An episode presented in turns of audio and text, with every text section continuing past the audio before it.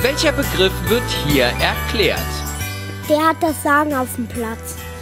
Er hat eine Trillerpfeife. Er sollte unparteiisch sein, im Idealfall. Der kann auch mal die gelbe und rote Karte zeigen. Ist oft umstritten. Der pfeift auch das Spiel an. Und pfeift das Spiel ab. Er hat zwei Assistenten. Laut Regelwerk ist er Luft. Er pfeift, er sagt, wann, ob das Tor gilt, ja oder nein. Kann auch mal eine Fehlentscheidung treffen. Die Assistenten haben immer eine Fahne. Der hat meistens schwarze Anziehsachen an.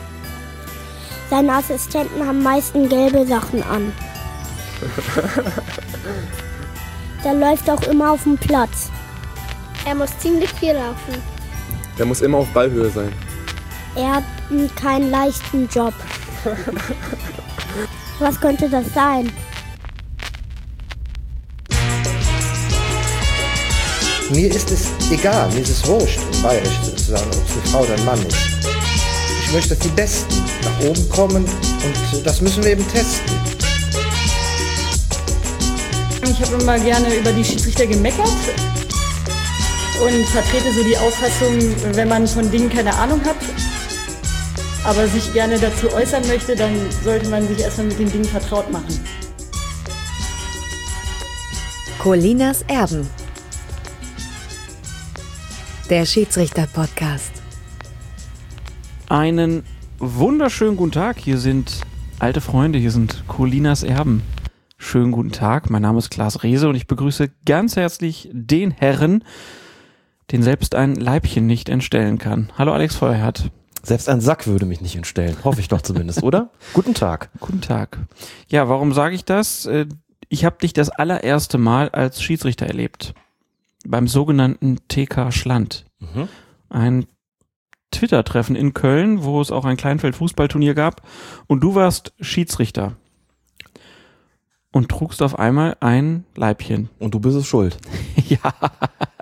Du hast mich dazu angestiftet. Ja, es war so, dass du schlecht vorbereitet warst auf die Partie. Wir waren halt ganz in schwarz gekleidet mit dem Team Felgenralle und du als Schiedsrichter auch. Und es war kaum möglich, ordentlich Fußball zu spielen. Ich habe mich mit euch solidarisiert. Du wolltest das ja nicht wahrhaben. Nee. Also, meine Damen und Herren, es ist so gewesen, ich trug ein schwarzes Trikot und eure... Wie, wie habt ihr nochmal geheißen? Äh, Resenballsport Felgenralle. Resenballsport Felgenralle. Das lassen wir einfach mal so stehen. Trug auch komplett schwarz. Ich hatte noch ein andersfarbiges Trikot dabei. Das befand sich allerdings in meiner Sporttasche. Schlecht vorbereitet. Und eben jene befand sich in einer recht weit entfernten Umkleidekabine, denn wir waren auf der Ostkampfbahn des Müngersdorfer bzw. Rheinenergiestadions. Schöner Kunstrasenplatz, auch schöne Kabinen. Und was ich vergessen hatte, was ich nicht mitgenommen hatte, war das Trikot auf dem Platz oder die Sporttasche, um es einfach mal zu wechseln. Für den Fall, dass ich ein Spiel zu pfeifen habe, in dem die Mannschaft dieselben Trikots hat. Und man sagt ja normalerweise, dann hat die Mannschaft zu wechseln und nicht der Schiedsrichter. Denn ein Schiedsrichter im Leibchen sieht doof aus. Und Stimmt. Die Farbe schwarz, lieber Klaas, ist, wie du weißt, dem Schiedsrichter vorbehalten. Wieso habt ihr eigentlich keine Ersatztrikots dabei gehabt? Wer war hier schlecht vorbereitet? Na, ja. Du hast es halt einfach nicht gesagt. Das muss man halt sagen. Wir hätten uns ja rapzapp umgezogen. Ich hatte noch einen Satz sechsundneunzig Trikots, natürlich habe ich immer im Kopf. Selbstverständlich. Ähm, und ja, ich schätze mal, also das Foto ging ja dann auch rum von dir. Gab's Häme und Spott? Es Neid und Missgunst? Häme und Spott unter den Schiedsrichterkollegen, natürlich. Also man muss jetzt noch dazu ergänzend sagen, das Spiel lief ein paar Minuten, dann hast du gesagt, kannst du dir ein Leibchen anziehen? Ich spiele dich hier die ganze Zeit an, ich kann dich nicht unterscheiden von meinen Mitspielern. Da habe ich gedacht, gut, um hier Ärger zu vermeiden, es ist ja ein Kleinfeldturnier, es ist ja T K Schland, es ist ja hier nicht die Fußball-Weltmeisterschaft, habe ich dann zu den bereitliegenden Leibchen gegriffen, habe mir da eins übergestreift und dann hat Stefanie Fiebrich, also known as Rudelbildung, auf Twitter ganz, ganz wunderbare Fotos gemacht und eins davon zeigte mich also in diesem Leibchen. Und das machte so ein bisschen die Runde in den sozialen Netzwerken, dann auch bei den Schiedsrichterkollegen und die haben sich natürlich drüber amüsiert und gesagt, aha, ausgerechnet der Feuerherd, unser Schiedsrichterlehrer trägt hier Leibchen, da stimmt doch irgendwas nicht. Damit hatten sie natürlich recht. Das geht eigentlich nicht an und ich habe hier eine Konvention gebrochen. Vollkommen richtig. Euch zuliebe, lieber Klaas, euch zuliebe. Ja. Damit ihr ungestört weiterspielen könnt und auch nicht beeinträchtigt werdet von mir. Und ihr habt das Turnier dann ja auch souverän gewonnen, muss man sagen. Mit einem waschechten Profi sogar in den Reihen. Ja, aber ob der ja. jetzt so entscheidend war, weiß ich auch nicht. Nee, war, war, war ein schöner Tag, war sehr lustig und ähm, ich glaube ja, dass deine schlechte Vorbereitung vor allen Dingen darin begründet lag, dass du an dem Tag Geburtstag hattest. Och, ich habe mich ganz gut gefühlt. Es waren doch viele Gäste da. Was wollte ich gerade sagen? Was ja, will man, man, ist, noch mehr? Man ist ja aufgeregt dann. Ach, das in meinem Alter ist man nicht mehr aufgeregt, wenn man Geburtstag hat. Dann freut man sich, dass einfach so eine große Geburtstagsgesellschaft da ist, dass man mit denen ein bisschen Fußball spielen kann. Möchte noch dazu sagen, dass es ja nun auch noch zwei andere Schiedsrichter gab. Ich habe ja nicht alleine gepfiffen. Ne? Mhm. Es gab dann noch die Kollegen Stefan Seitz. Der konnte es gar nicht. Der konnte es gar nicht? Ach, und zwar? Nur weil er dich verwarnt hat als ja, einzigen. Ja, völlig unberechtigte gelbe Karte. Taktische gelbe Karte war das. Ja. Wollte genau. Hat auch mal was zeigen. Ja? Und Julian Ritter. Der eine ist da Sir Quickly auf Twitter und der andere, Julian, ist Bimbishausen, auch wohl bekannt. Beide aktive bzw. ehemals aktive Schiedsrichter haben das also zu dritter gewuppt. Ich glaube, es hat auch keine größeren Probleme gegeben. Ich hatte abends noch eine Unterhaltung mit dem einen oder anderen Teilnehmer, dem einen oder anderen Spieler, sagte, du warst ein bisschen kleinlich. Und ich glaube, ich war auch ein bisschen kleinlich, denn ich habe das Turnier so ein bisschen mitorganisiert und habe gedacht, ich lasse am Anfang mal eher weniger Körperkontakt zu. Man weiß ja nie, wie so ein Turnier verläuft. Hinterher haben alle gesagt, na ja, hat doch Spaß gemacht, war doch auch nicht so ernst. Aber das weiß man vorher nicht. Das weiß man vorher nicht und plötzlich entwickelt jemand ungeahnten Ehrgeiz und dann steht man da und die Knochen splittern. Und da wird gesagt, hättet ihr mal bei Zeiten durchgegriffen, wäre das alles nicht passiert. Also habe ich den einen oder anderen Freistoß gegeben, den ich vielleicht sonst nicht unbedingt gepfiffen hätte und fand das also im Sinne der Regeln, im Sinne des Turniers, im Sinne des, der Gemeinsamkeit, die man ja hat bei so einem Turnier, fand ich das sehr angemessen. Aber abends habe ich mir dann dafür Kritik anhören müssen, aber das ist man ja schon gewohnt als Schiedsrichter. Captain Ermessensspielraum hat wieder zugeschlagen. So ist es. Naja, was ich am Tag vergessen hatte, war dein Geburtstagsgeschenk. Ach, Mensch. Das kriegst du jetzt. Das ist jetzt wirklich eine Überraschung. Siehst du mal. Das ist jetzt auch nicht inszeniert? Nee. Toll.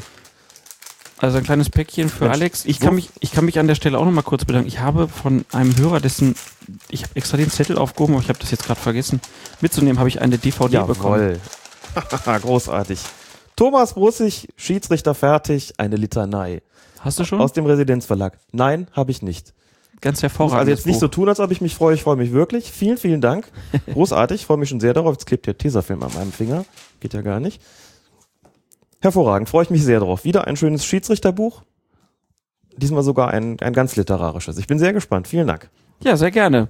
Ähm, wie gesagt, also ich habe auch eine, ich habe eine D V D bekommen von einem Hörer wieder. Wir haben ja so Amazon Wishlists bei uns eingerichtet ähm, und da kam dann jetzt nach Ende der letzten Saison ein eine D V D. War richtig toll. Hat mich sehr gefreut, kam auch sehr überraschend. Du hast jetzt auch endlich mal sowas eingerichtet, ne? Also wenn man dir mal ja. was schenken will, dann geht das jetzt auch. So kann man das machen. Und ansonsten freuen wir uns auch über zahlreiche Spenden, die wir bekommen haben. Genau, wir haben äh, richtig gut Geld eingesammelt. Nach unserem letzten Aufruf waren es zweihundertfünfzig Euro. Mhm. Gut zweihundertfünfzig Euro. Und äh, da ganz herzlichen Dank an alle, die uns da bisher unterstützt haben. Und wir haben uns jetzt endlich ein neues Mischpult gekauft. Das hat jetzt vierhundert gekostet. Brauchen noch ein paar Kabel, also ein bisschen mehr. Ähm. Ja, das heißt, äh, jetzt haben wir eigentlich keine Ausreden mehr. Jetzt können wir demnächst endlich auch mal eine Colinas Erben Live-Sendung machen und dann irgendwann auch mal ein Colinas Erben, ich wollte es eigentlich mal Auswärtsspiel nennen, aber das ist ja eigentlich bescheuert, weil eigentlich haben Schiedsrichter ja immer Auswärtsspiele. Richtig. Man ist irgendwie nie zu Hause, nirgendwo. Und wir können jetzt auch wieder Gäste empfangen. Genau. Wir haben ja ein drittes Headset und jetzt auch ein Mischpult mit mehreren Eingängen. Muss also dazu sagen, das Mischpult, das wir bis jetzt benutzt haben, das immer ausgezeichnete Dienste geleistet hat. Fantastisch. Auch damit zeichnen wir gerade auf. Ganz, ganz wunderbar. Hat halt in Anführungszeichen nur zwei Eingänge und wir haben ja durchaus das ein oder andere Vorhaben. Beispielsweise wollen wir schon länger ein Mitglied des D F B-Kontrollausschusses mal einladen. Das werden wir auch tun. Da gibt es auch schon längst die Zusage. Das müssen wir nur einfach mal einstielen, wie man so neudeutsch sagt. Das ist neudeutsch? Ja, das Wort gab es in meiner Jugend noch nicht. Da gab es keine Syndesmoserisse und kein und eingestellt hat man auch nicht gesagt. So ändern sich die Zeiten. Ja. Ja, wie gesagt, herzlichen Dank an alle, die uns bisher gespendet haben. Wenn ihr uns auch unterstützen wollt, ähm, die Daten findet ihr auf fokusfußball punkt de. So, jetzt haben wir uns aber auch wirklich lange noch mit dem Drumherum äh, beschäftigt. Wir haben uns ja relativ lange nicht mehr gesehen. War jetzt ja auch nicht so geplant. Zwischendurch gab es noch ein Champions League Finale. Es gab die Frauen W M, es gab die U einundzwanzig E M und da gab es dann auch zwei, zwei, dreimal so nachfragen, wie ist das denn eigentlich, warum habt ihr da nichts gemacht? Ich muss ganz ehrlich sagen, ich habe weder Frauen-W M noch U einundzwanzig-W M großartig verfolgt. Ging mir genauso. Was auch an den Anschlusszeiten gelegen hat, die waren bei der Frauen-W M einfach sehr, sehr spät. Es war zwar oft ein Spiel noch um zweiundzwanzig Uhr, das guckt man vielleicht noch, aber nachts dann nicht mehr und ich habe auch so ein bisschen die Pause gebraucht. Das heißt, ich könnte jetzt genauso wenig wie du groß was dazu sagen, wie die Leistung der Schiedsrichterinnen bei der Frauen-W M gewesen sind. Wenn wir uns jetzt hinstellen und sagen, naja, irgendwie alles, alles irgendwie doof, dann gibt es mit Sicherheit begründete Einwände zu sagen, stimmt überhaupt nicht, und umgekehrt dann vermutlich auch. Ich habe mich ein bisschen umgehört bei Leuten, die im Schiedsrichterbereich tätig sind und das mehr geguckt haben, als das bei mir der Fall gewesen. Die sagten, das war eigentlich ganz in Ordnung, das war prima, das ist besser geworden, sowohl von der sportlichen Qualität auf dem Platz als auch bei der Leistung der Schiedsrichterinnen. Es gab eine sehr kuriose Szene, die ich dann doch kurz ansprechen will, ohne dass das in irgendeiner Weise bedeuten soll, dass daraus eine Tendenz abzuleiten gewesen ist. Aber die war regeltechnisch, war so interessant. Und zwar fand die statt beim Spiel zwischen Südkorea und Costa Rica. Da fand ein Foul ganz genau und wirklich ganz exakt auf der Strafraumlinie statt. So, nun wissen wir, die Strafraumlinie gehört zum Strafraum. Und wenn ein Foul genau auf dieser Strafraumlinie geschieht, bedeutet das, es muss einen Strafstoß geben. Hat die Schiedsrichterin aber nicht gemacht. Sie hat einen direkten Freistoß gegeben, und zwar genau auf dieser Strafraumlinie. Hätte sie jetzt gesagt, ich habe das so gesehen, dass das Foul außerhalb war, dann hätte sie den Ball auch nach außen verlegen müssen. Aber auf der Linie das zu geben, bedeutet ja automatisch, ich habe den Ort des Vergehens genau festgestellt und lasse das Spiel da fortsetzen. Aber das ist natürlich regeltechnisch nicht möglich, denn weil die Linien eben zu dem Raum gehören, den sie begrenzen, war klar, hier muss es einen Strafstoß geben. Das Ding auf der Linie zu geben, das war schon einigermaßen kurios. Ich glaube, da ist da nichts draus geworden, ist nichts weiter passiert, aber das ist mir aufgefallen, weil es mir aber es kein Leute zugeschickt haben. Das könnte man durchaus unter der Rubrik Regelverstoß fassen. Doch, denn in dem Moment, wo sie das auf der Linie ausführen lässt, macht sie ja klar, das ist der Tatort gewesen. Hm. Es kann keinen direkten Freistoß auf der, Straße, auf der Strafraumlinie geben. Das ist per se regeltechnisch unmöglich. Und streng genommen ist es eigentlich ein kleiner Regelverstoß, doch. Und dann hat das komplette Team versagt. Also, weil die Assistenten, vierte Offizielle, hat ja keiner was gemacht irgendwie. Schon sehr verwunderlich. Ist da keiner was gemacht? Oder und auch die Spielerinnen haben sich nicht, sind nicht durchgedreht. Nee, ganz offensichtlich nicht. Die haben das akzeptiert so. Aber es war halt, wie gesagt, eine ganz skurrile Nummer. Habe ich auch noch nicht gesehen, offen gestanden. Das ist mir aufgefallen, weil uns das auch zugespielt worden ist. Aber wie gesagt, soll jetzt nicht bedeuten, haha, da ist irgendwie lauter Quatsch passiert. Natürlich finden bei den Männer-W Ms auch Fehlentscheidungen statt, haben wir nun wirklich noch und nöcher besprochen im vergangenen Jahr. Aber das wollte ich einfach angesprochen haben, weil es, wie gesagt, regeltechnisch doch einigermaßen brisant gewesen ist. Aus deutscher Schiedsrichtersicht, Bibiana Steinhaus war mit ihrem Team vor Ort, hatte zwei Einsätze als Schiedsrichterin.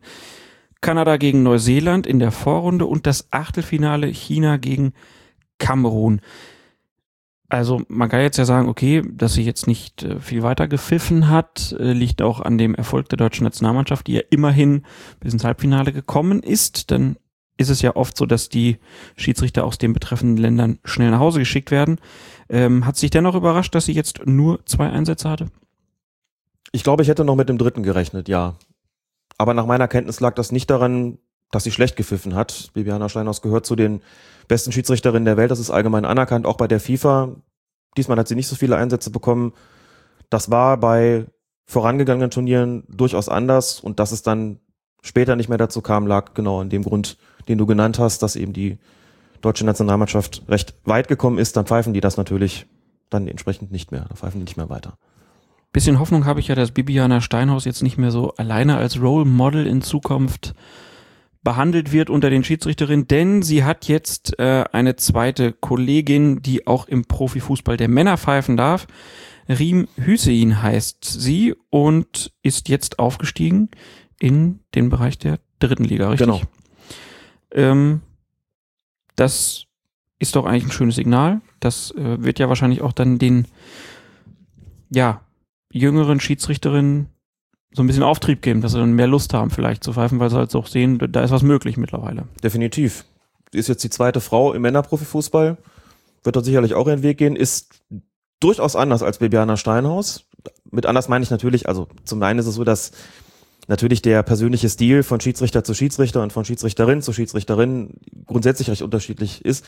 Sie bringt aber auch andere körperliche Voraussetzungen mit. Ne? Bibiana Steinhaus ist recht groß und hat sozusagen schon, was das betrifft, eigentlich Augenhöhe mit den Spielern. Das hat Riem Hussein so gesehen nicht. Ich habe jetzt die Größe nicht nachgeschaut, aber viel mehr eins sechzig, eins fünfundsechzig, als eins sechzig oder eins fünfundsechzig wird das nicht sein.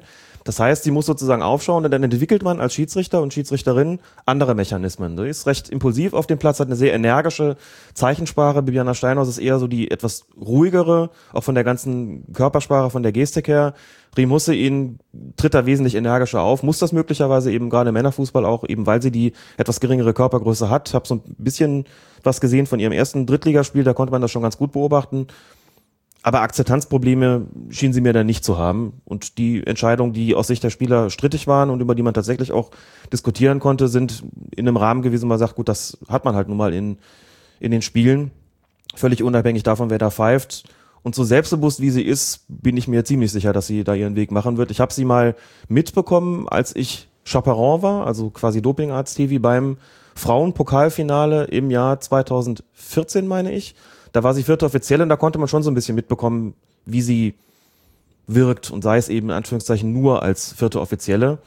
Das ist schon mit sehr viel Nachdruck, mit sehr viel Temperament, auch macht sehr viel mit Mimik, muss man sagen. Mhm. Die ist also sehr, sehr eindrücklich. Also sie unterstreicht ihre Entscheidung auch noch durch ein entsprechendes Minenspiel, das, wo dann auch klar ist, hier besteht kein Zweifel an dem, was ich da gerade entschieden habe. Insofern bin ich wirklich gespannt, wie sie sich da macht. Hat schon recht lange in der Regionalliga der Männer gepfiffen, Frauenbundesliga ohnehin, ist quasi bei den deutschen Schiedsrichterinnen die Nummer zwei und das findet eben auch hier seinen Ausdruck. Ja, herzlichen Glückwunsch zum Aufstieg und das kann man ja auch direkt sagen zu Benjamin Brandt. Der ist nämlich jetzt Bundesliga-Schiedsrichter, einer von zweiundzwanzig Herren, die die Spiele in der ersten Liga leiten dürfen. Benjamin Brandt, erst sechsundzwanzig Jahre alt, hat vorher drei Jahre zweite Liga gepfiffen. Ein Shootingstar, würde ich sagen. Ein Shootingstar, der schon mal im Mittelpunkt gestanden hat als Schiedsrichterassistent am Ende der Spielzeit zwölf dreizehn war es, glaube ich, beim Spiel zwischen Borussia Dortmund und achtzehnhundertneunundneunzig Hoffenheim, wo es eine sehr, sehr enge Abseitsentscheidung zu treffen gab. Da hat Lewandowski damals noch für Dortmund getroffen. Das hätte damals Hoffenheims Abstieg besiegelt. Das Tor wurde aber zurückgenommen wegen eines aktiven Abseitseingriffs durch Lewandowski. Was nur möglich war durch eine sehr enge und sehr gute Kooperation zwischen dem Schiedsrichter damals, Doktor Jochen Drees, und eben Benjamin Brandt. Er hat als Assistent die Entscheidung letztlich getroffen, hat gesagt, ich habe genau gesehen, da hat Lewandowski eingegriffen.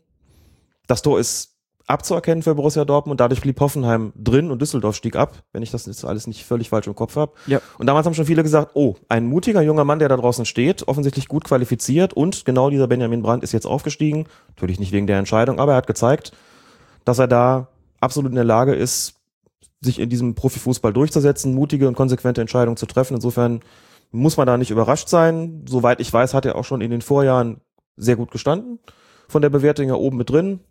Und wenn man so eine Leistung dann bestätigt, wie man so sagt, steigen natürlich auch die Chancen, dass man aufsteigt. Es gibt in der aktuellen Schiedsrichterzeitung, die ihr ja auf den Seiten des D F B als P D F runterladen könnt, gibt es ein kleines Porträt von ihm. Und da habe ich gelesen, der ist schon mit siebzehn Jahren Lehrwart gewesen, hat das vier Jahre gemacht.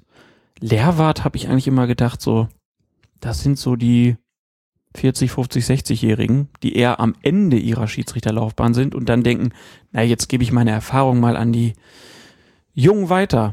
Ist doch ungewöhnlich, dass einer so früh das schon macht, oder? Mit siebzehn Jahren ist es mit Sicherheit ungewöhnlich, ist schon recht früh. In der Tat bin ich auch noch mit einer Lehrwarte-Generation groß geworden, die deutlich älter gewesen ist, nämlich in dem Bereich, den du gerade genannt hast, eher fünfzig und sechzig als vierzig. Das hat sich so ein bisschen geändert in den vergangenen Jahren. Auch das Funktionärs, die Funktionärskaste sozusagen im Fußball ist insgesamt jünger geworden. Als ich angefangen habe mit meiner Tätigkeit als Lehrer, das war neunzehnhundertachtundneunzig, da war ich dementsprechend neunundzwanzig. Das war auch schon damals noch relativ jung und ist in den folgenden Jahren eher noch jünger geworden. Also wenn ich heute auf die jährlich stattfindenden Lehrwarte-Tagungen des Fußballverbands Mittelrhein fahre, sind da sehr viele Schiedsrichter, die sogenannten Cheflehrwarte, in ihren Fußballkreisen, die deutlich jünger sind als ich, die noch in ihren Zwanziger sind und noch aktive Schiedsrichter. Das hat sich also durchaus verändert und man geht auch dazu über, dass man im Jungschiedsrichterbereich, also das sind die Schiedsrichter unter achtzehn Jahren, die nochmal einen besonderen Förderbedarf haben, Lehrwarte, dass man dort Lehrwarte einsetzt, die selbst nicht besonders alt sind. Aber siebzehn ist natürlich sehr, sehr früh. sich dahin zu stellen und denen die Regeln erklären zu sollen und was über Persönlichkeit des Schiedsrichters und andere Themen, die eher in den Bereich Psychologie gehen, da verklickern zu müssen, das ist schon beachtlich, muss ich sagen, das stimmt. Er hat auch gesagt, äh, es hätte ihm geholfen, weil da hat er dann das erste Mal so wirklich im Mittelpunkt vor vielen Leuten stehen müssen, hätte ihm beim Auftreten dann auch geholfen, das kann ich mir schon gut vorstellen. Ganz witzig finde ich auch, er ist wohl in einer Schiedsrichterfamilie groß geworden, also sein Vater war schon Schiedsrichter, sein Bruder und seine Schwester sind dann auch Schiedsrichter und Schiedsrichterinnen geworden. Und äh, in dem äh, Porträt steht dann so drin, wenn er mit seinem Vater zu Fußballspielen gefahren ist, also der Vater hat gepfiffen, dann hat er sich immer so dreihundert Meter vom Sportplatz rausschmeißen lassen, damit man nicht gesehen hat, dass er zu dem Schiedsrichter gehört. Dass, wenn es hinterher Probleme gab, mhm. dass man ihn dann nicht äh, angepöbelt hat, fand ich irgendwie. Das ist ja lustig. Wenn Andererseits man... auch ein bisschen traurig, aber gut. Ja, wobei ich... mit sechzehn angefangen habe und wenn ich nicht gerade mit meinem Mofa damals zu den Spielen gekommen bin, dann haben mich auch meine Eltern gefahren, dann habe ich denen aber auch schon mal gesagt, komm, lass mich mal dreihundert Meter vom Sportplatz raus und fahrt dann, damit die nicht sehen, dass ich hier von meinen Eltern gebracht werde, so nach dem Motto, der kann doch nicht alleine zum Sportplatz kommen, also man entwickelt da, glaube ich, vielleicht auch in dem Alter so ein bisschen Mechanismen, wo man dann später, über die man dann später schmunzelt. Also wir wissen jetzt, dass du ein Mofa, Alex, warst mhm. und findige Hörer wissen jetzt auch, wie alt du bist.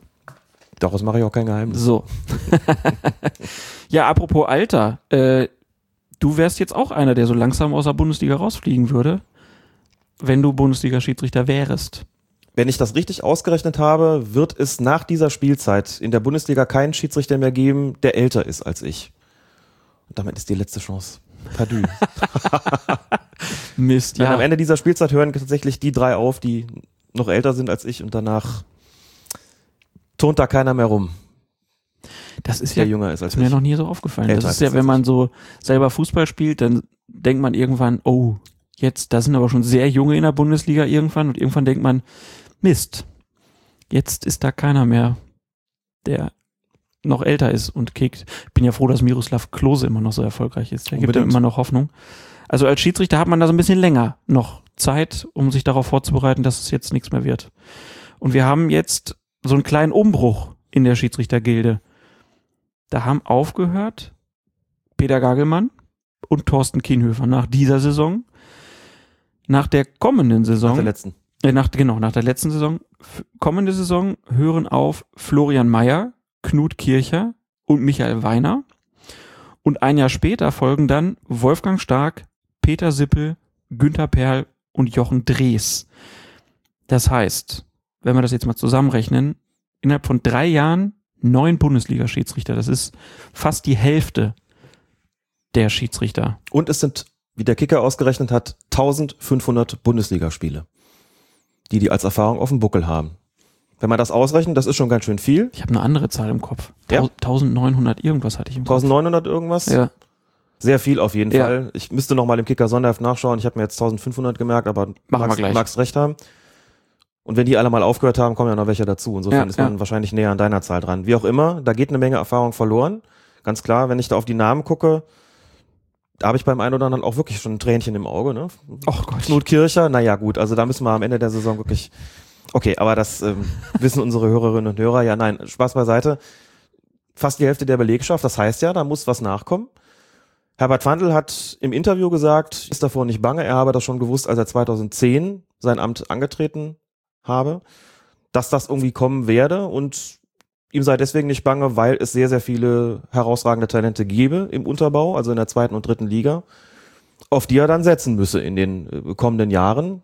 Da darf man dann gespannt sein, wer hochgezogen wird. Jetzt ist Benjamin Brandt der Erste, aber es ist vollkommen klar.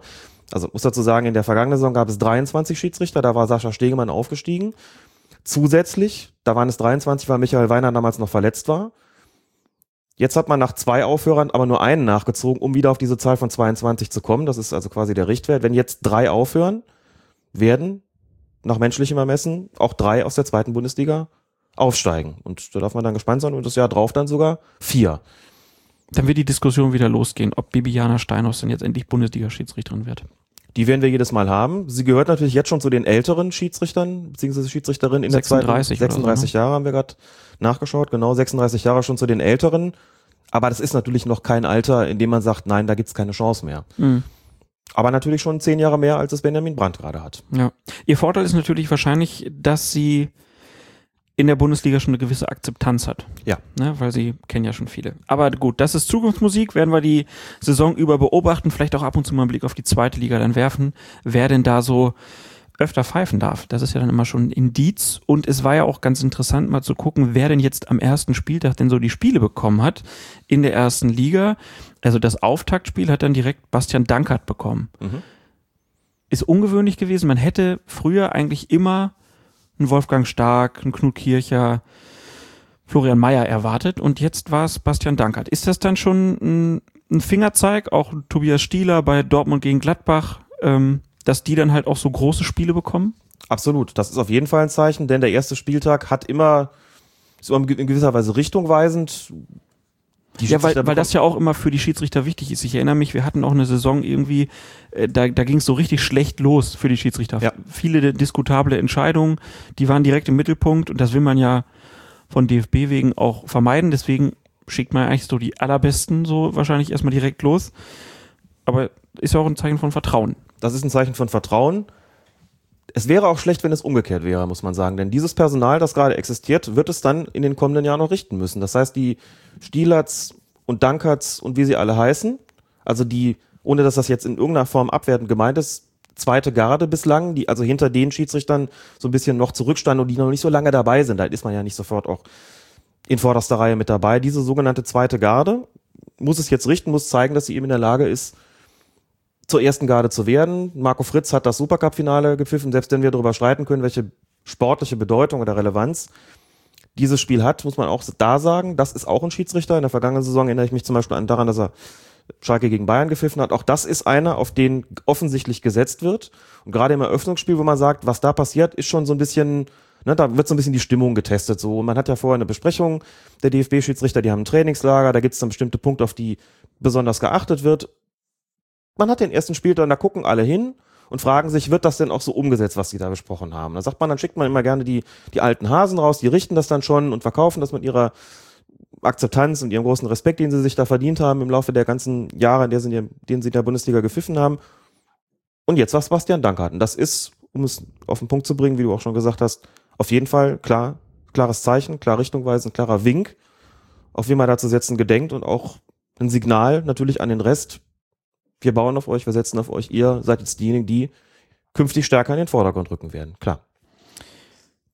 Und dann können wir nochmal auf die beiden gucken, die jetzt aufgehört haben. Gagelmann und Kinhöfer sind nicht lange arbeitslos geblieben, könnte man jetzt sagen, aber ich glaube, die haben ja eh nebenher noch ihre, ihre Brotjobs gehabt, neben der Schiedsrichterei, aber sie sind jetzt ähm, Experten. Der eine bei Sky, Gagelmann, der andere bei Bild und Bild am Sonntag, Kinhöfer. Ähm, Peter Gagelmann habe ich jetzt noch nicht gesehen bei Sky. Da war jetzt Markus Merk äh, im Einsatz beim ersten Spieltag. Und Thorsten Kinhöfer wurde dann so bei den Spielberichten bei Bild eingeblendet zwischendurch, wenn es knifflige Entscheidungen gab. Hat das, äh, finde ich, sehr ruhig gemacht und hat da ganz klar erklärt, warum ein Schiedsrichter da einen Fehler gemacht hat oder warum er da keinen Fehler gemacht hat. Passt gar nicht so richtig zu dem Blatt eigentlich, aber ist natürlich für die Schiedsrichter, äh, würde ich sagen, eine, eine gute Entwicklung, dass man noch mehr Schiedsrichter dann da auch hat, dass die halt auch mal so ein bisschen die Schiedsrichterperspektive in die Medien direkt einbringen können. Ich sehe das durchweg positiv, muss ich sagen, und habe jetzt auch keine Lust, irgendwelche Grundsatzdiskussionen über Springer-Presseerzeugnisse zu führen, denke aber, dass wenn man dem Blatt, für das er jetzt arbeitet, er kommentiert übrigens nicht nur diesen, diesen Videos, diesen Bild-Spieltags-Zusammenfassungsvideos, sondern ist auch in der Bild am Sonntag zu lesen, hat also eine kleine Kolumne da. Man muss ja sagen, insoweit da gelegentlich dazu geneigt wird, die Dinge ein wenig aufzubauschen, ist es doch nicht verkehrt, dass genau an der Stelle dann jemand kommt und sagt, ich koche das mal runter und erkläre das Ganze hier mal. Insofern für dieses entsprechende Publikum auch und für dieses Medium ist das, glaube ich, eine gute Sache, dass er das macht. Peter Gagelmann bei Sky als Ergänzung zu Markus Merk, auch da wird man sehen, wie das, wie das Ganze läuft. Also da ist jetzt eine Menge Manpower reingekommen, man hat also medial aufgerüstet. Verrückt, wie das immer kommt. Wie das wohl immer kommt, ne? Und das ist ja noch nicht alles, denn aus dem B F B selbst kam ja auch was. Gibt's ja auch was ganz Neues. Ach was, hast du was mitgebracht? Hast du was vorbereitet? Ich habe nichts vorbereitet, sondern... Doch, wir hören da mal rein. Wir hören da mal rein, genau. Mit Beginn dieser Spielzeit haben wir uns in der Schiedsrichterkommission dazu entschieden, prägnante Schiedsrichterentscheidungen zu erläutern. Dies werden wir unregelmäßig tun, bei Bedarf tun. Und zwar werden wir dies tun, um Transparenz zu schaffen, was die Einzelentscheidungen angeht, aber auch um gegebenenfalls regeltechnisch schwierige Sachverhalte der breiten Öffentlichkeit zu erläutern. Helmut Krug mit einem eigenen Videoformat beim D F B. Mhm. Wie fandst du die erste Folge? Ich fand die erste Folge gut. Er sagt, er macht es in unregelmäßigen Abständen. Wollen wir mal gucken, wie unregelmäßig das Ganze sein wird.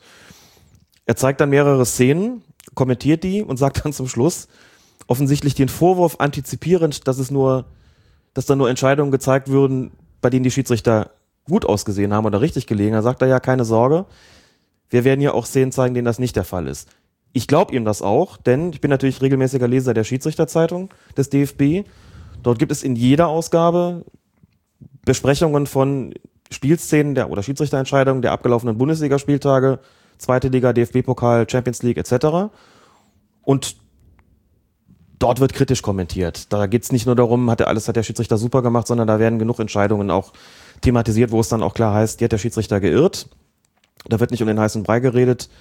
Und deshalb gehe ich davon aus, dass es auch in diesem unregelmäßig publizierten Videoblog nicht dazu kommen wird, dass da nur Schiedsrichterentscheidungen thematisiert werden, die korrekt gewesen sind. Ich finde, du hast das jetzt sehr nüchtern gesagt. Ja, für die Emotionen bist ja hier du zuständig, nicht ja, ich. Also was ich zu, was ich zu diesem Podcast, Videopodcast des D F B nur sagen kann, ist Halleluja! Halleluja!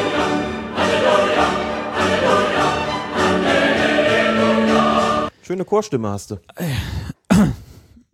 Ich finde auch. Aber ich muss sagen, ähm, ich finde das super. Ich habe das hier ja sehr oft gefordert. Und jetzt sagt er, er spricht sogar von Transparenz, da muss ich ja sagen. Bin begeistert. Liebe Grüße. Weit- ja, Transparenz ist eben nicht nur das, was passiert, wenn man schwitzt. Ne? Du bist also für die schlechten Witze hier zuständig, sag auch mal. Das ist ja was ganz Neues. Ja, werden wir auf jeden Fall äh, immer verlinken, sobald es eine neue Folge gibt, ist auf der Seite des D F B zu finden. Ähm, es gibt also da jetzt auch unterschiedliche Experten, die mit ihren Analysen der Spieltage ähm, auch mal vielleicht was sagen können, wo sie anderer Meinung sind als Colinas Erben. Ist ja auch mal, gab ja einen Vorwurf uns gegenüber, dass es keine anderen gibt, die das machen. Fand ich ja auch ganz interessant. Den muss man sich ja nicht anziehen. Aber jetzt laufen wir natürlich Gefahr, überflüssig gemacht zu werden. Wir schaffen uns selbst ab, Klaas. Soweit sind wir schon. Das ist doch, das ist doch das, was wir wollen. Alle sollen die Regeln kennen und ähm, nach dem Spieltag soll genau klar sein, was passiert ist. Ich habe mir schon überlegt, ich habe immer früher für das Absterben des Staates gekämpft, politisch. Jetzt kämpfe ich an einer anderen Front dafür, dass wir uns selbst überflüssig machen. Irgendwie, na gut, aber das scheint so mein, mein Schicksal zu sein. Vielleicht brauchen wir irgendwann noch keine Schiedsrichter mehr. Wenn dann alle den Videobeweis wollen, egal, lass uns weitermachen. Noch gibt es die ja, ne? Noch leben wir in der Gegenwart. Genau, wir haben nämlich jetzt noch was vor. Wir gucken auf die Bundesliga, auf die zweite Bundesliga, auf die dritte Liga, auf den D F B-Pokal, auf die Champions League-Qualifikation und wir haben jede Menge Hörerfragen. Also, Bagmas, Colinas Erben, Folge Nummer siebzig. Puh, fängt an mit der gelb-roten Karte. Gut, ich war nicht, hab nicht perfekt gestanden, aber ähm, für mich ist das vorher ein Foul an Bobadilla. Dann ist er natürlich im hohen Tempo und ja, prallt natürlich voll auf äh, Lustenberger ein. Aber ob man da Absicht oder ob man da gelbe Karte geben muss, ist für mich fragwürdig. fünfundvierzigste Minute, die gelb-rote Karte. Das war natürlich mitentscheidend, dass wir da nur noch zu zehn spielen überhaupt. Diese gelb-rote Karte sehe ich natürlich schon sehr kritisch, wenn ich in der zweiten Minute schon gelb gebe für so eine Aktion als, als Schiedsrichter, dann setze ich mich automatisch auch unter Druck und das ist für mich dann einfach auch schlechte Spielleitung. Genauso war es ja bei Darida, glaube ich, in der sechzehnten oder achtzehnten Minute. Er hat viel zu früh gelb gegeben bei Bobadilla, insbesondere bei der Aktion darf ich in der zweiten Minute nicht gelb geben. In der fünfundvierzigsten Minute ist es so, dass er gefoult wird, weiterläuft oder im Straucheln kommt, sich schützen will, weil äh, Lustenberger daherkommt und natürlich schaut es bei Bobadilla immer so aus, dass er mit vollem Körpereinsatz arbeitet, aber es kann nicht sein, dass ich dann generell alles gegen ihn pfeife.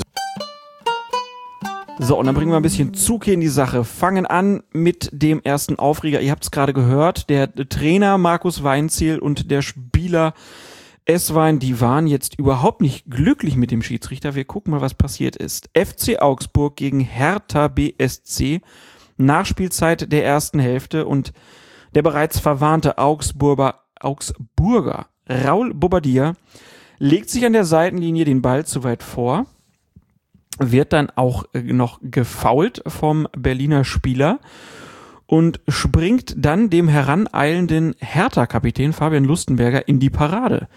Schiedsrichter Tobias Welz zückt gelb-rot und löst damit dann vehemente Proteste der Augsburger aus. Aus meiner Sicht gibt es da überhaupt keine zwei Meinungen nee. über diese gelb-rote Karte. Danke. Denn wer da in den Zweikampf einfach das Bein mal so auf Bauchhöhe hochreißt, der riskiert eine Verletzung. Gelbe Karte, ganz klar. Ja, das ist eine ganz skurrile Bewegung gewesen, die er da gemacht hat, und auch definitiv keine, die in irgendeiner Form noch was mit dem Ball zu tun hatte. Und sie war unnötig, weil er hat einen Freistoß für sich gepfiffen bekommen. Das ist regeltechnisch das Interessante. Da kamen auch ein paar Fragen über Twitter, die wir bekommen haben. Warum ging es dann anschließend mit einem Freistoß, mit einem direkten Freistoß in dem Fall, für die Augsburger weiter, wenn doch Bobadilla das Foul gemacht hat? Aber es war, genau wie du gesagt hast, vorher gab es ein Foul eines Herthaners.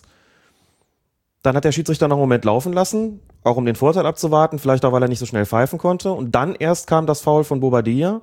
Und dementsprechend ist ganz klar, wenn es vorher einen Foul eines Herthaners gab, wird das natürlich dann spieltechnisch, das heißt in Bezug auf die Spielfortsetzung, also mit dem Freistoß geahndet, was aber nicht bedeutet, dass Bobadilla davonkommt. Insofern hat er jetzt vollkommen zu Recht gelb-rot bekommen. Und du hast es ja auch schon kommentiert auf Twitter, die erste Verwarnung, die er bekommen hatte, war, weil er, obwohl im Ballbesitz, einem Spieler ins Gesicht, einem Gegenspieler ins Gesicht gefasst hat. Ne? Lustig, in beiden Situationen ist er eigentlich im Ballbesitz gewesen. Und in beiden Situationen kommt anschließend eine Personalstrafe raus. Eine, zwei Verwarnungen, und in beiden Fällen vollkommen zu Recht. Ich finde auch, da gibt es eigentlich keine zwei Meinungen dazu. Das ist eine sonnenklare Sache. Das Erstmal ganz interessant immer bei, bei gelb-roten Karten, gerade wenn früh sehr schnell gelb-rote Karten kommen, dann wird auf einmal auf die erste gelbe Karte nochmal geguckt.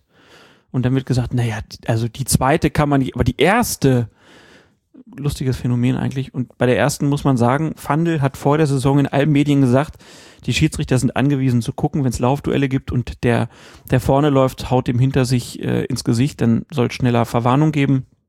Das war bekannt.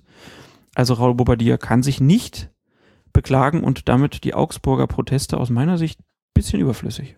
Und man muss vielleicht gerade zu dem, was du gerade nochmal vermerkt hast, dieser Verweis auf die angeblich unberechtigte erste Verwarnung, also so als, als Grundsatz, so als generelle Ausrede. Das gehört auch so zu diesen, zu diesen Mythen, dass man sagt, naja gut, die zweite kann man geben, aber die erste, der Spieler ist verwarnt. Ob das berechtigt war oder nicht, spielt überhaupt keine Rolle. Der kann sich da sein Leben lang drüber aufregen, dass er da eine zu harte gelbe Karte gesehen hat. Für den ist das ein Zeichen, du bist verwarnt, die steht. Und das ist für ihn ja auch von der Spielphilosophie oder der Philosophie der Fußballregeln und auch rein regeltechnisch ist das ja nun, das heißt ja nicht ohne Grund Verwarnung. Das heißt, Junge, pass auf, noch so ein Ding und du bist weg. Ob das berechtigt ist oder nicht, darf dann für die Spieler, die sind Profis immerhin, keine Rolle spielen. Und selbst im Amateurbereich würde man sagen, pass auf, mehr an Vorwarnungen kann ich dir durch eine Verwarnung nicht zukommen lassen, also halt dich zurück oder trag die Konsequenzen. Ganz einfach. Und da müssen wir über die Frage der Berechtigung in so einem Moment, der ersten Verwarnung überhaupt nicht sprechen in so einem Moment. Deswegen auch das ein, ein Mythos, der sehr, sehr zählebig ist, muss man sagen. Die Augsburger waren dann auch nicht allzu lange in Unterzahl, denn in der sechsundsechzigsten Minute war es dann der Berliner Roy Behrens, der mit Gelb-Rot vom Platz gegangen ist. Der hat Markus Vollner von hinten abgeräumt. Ein Wort von dir zu der gelb-roten Karte? Richtig. Gut. Dann kommen wir zum Strafstoß für Hertha, kurz nach der Pause, der zum Tor des Tages geführt hat. Frage an dich, war das ein Foul von Ragnar Klavan an Salomon Kalou? Wie hast du die Szene gesehen? So wie Helmut Krug sie im Videoblog auch beschrieben hat, oben wird gehalten und wenn es noch letzte Zweifel gegeben haben sollte, dass das ein Foulspiel war, dann hat sie, wie Helmut Krug gesagt hat, der Spieler selbst zerstreut, indem er unten auch nochmal zugelangt hat. Oben gehalten, unten getreten, ein viel klareres Foul, das zu dem Strafstoß führt, kann es dann auch nicht geben. Insofern auch da alles richtig gemacht, Strafstoß verwandelt, null zu eins, das war das Endergebnis. Da muss man sagen, in den spielwichtigen, spielentscheidenden Situationen hat der Schiedsrichter absolut richtig gelegen. Und das, was ich ansonsten von dem Spiel gesehen habe, war durchaus auch dazu geeignet, ihm eine prima Leistung zu attestieren. Glückwunsch an Tobias Welz. Und wir kommen von Tobias Welz zu Tobias Stieler. Der hat nämlich, wie vorhin schon gesagt, das Spiel Borussia Dortmund gegen Borussia Mönchengladbach geleitet. Und da gab es in der dreiunddreißigsten Minute ein Foulspiel des Hannoveraner, nein, des Gladbachers Lars Stindl an Dortmunds Julian Weigl, kurz vor dem B V B-Strafraum. Also aus Sicht der Gladbacher in der gegnerischen Hälfte. Und äh, der Schiedsrichter hat weiterspielen lassen, weil der B V B im Ballbesitz bleibt und eine gute Kontermöglichkeit dann hat. Und aus diesem Konter resultiert dann schließlich das drei zu null. Und hier kann man ja natürlich als Schiedsrichter nur daneben stehen und äh, applaudieren, weil das ein vorbildlicher Vorteil ist. Aber ein bisschen gewundert habe ich mich ja schon, weil du hast mir beigebracht, mhm. einen Vorteil in der eigenen Hälfte, den gibt es eigentlich nicht. Den gibt es nur in Ausnahmefällen. Man sagt, es gibt auf dem Spielfeld Zonen, in denen ein Vorteil sich auf jeden Fall rechnet. Das ist natürlich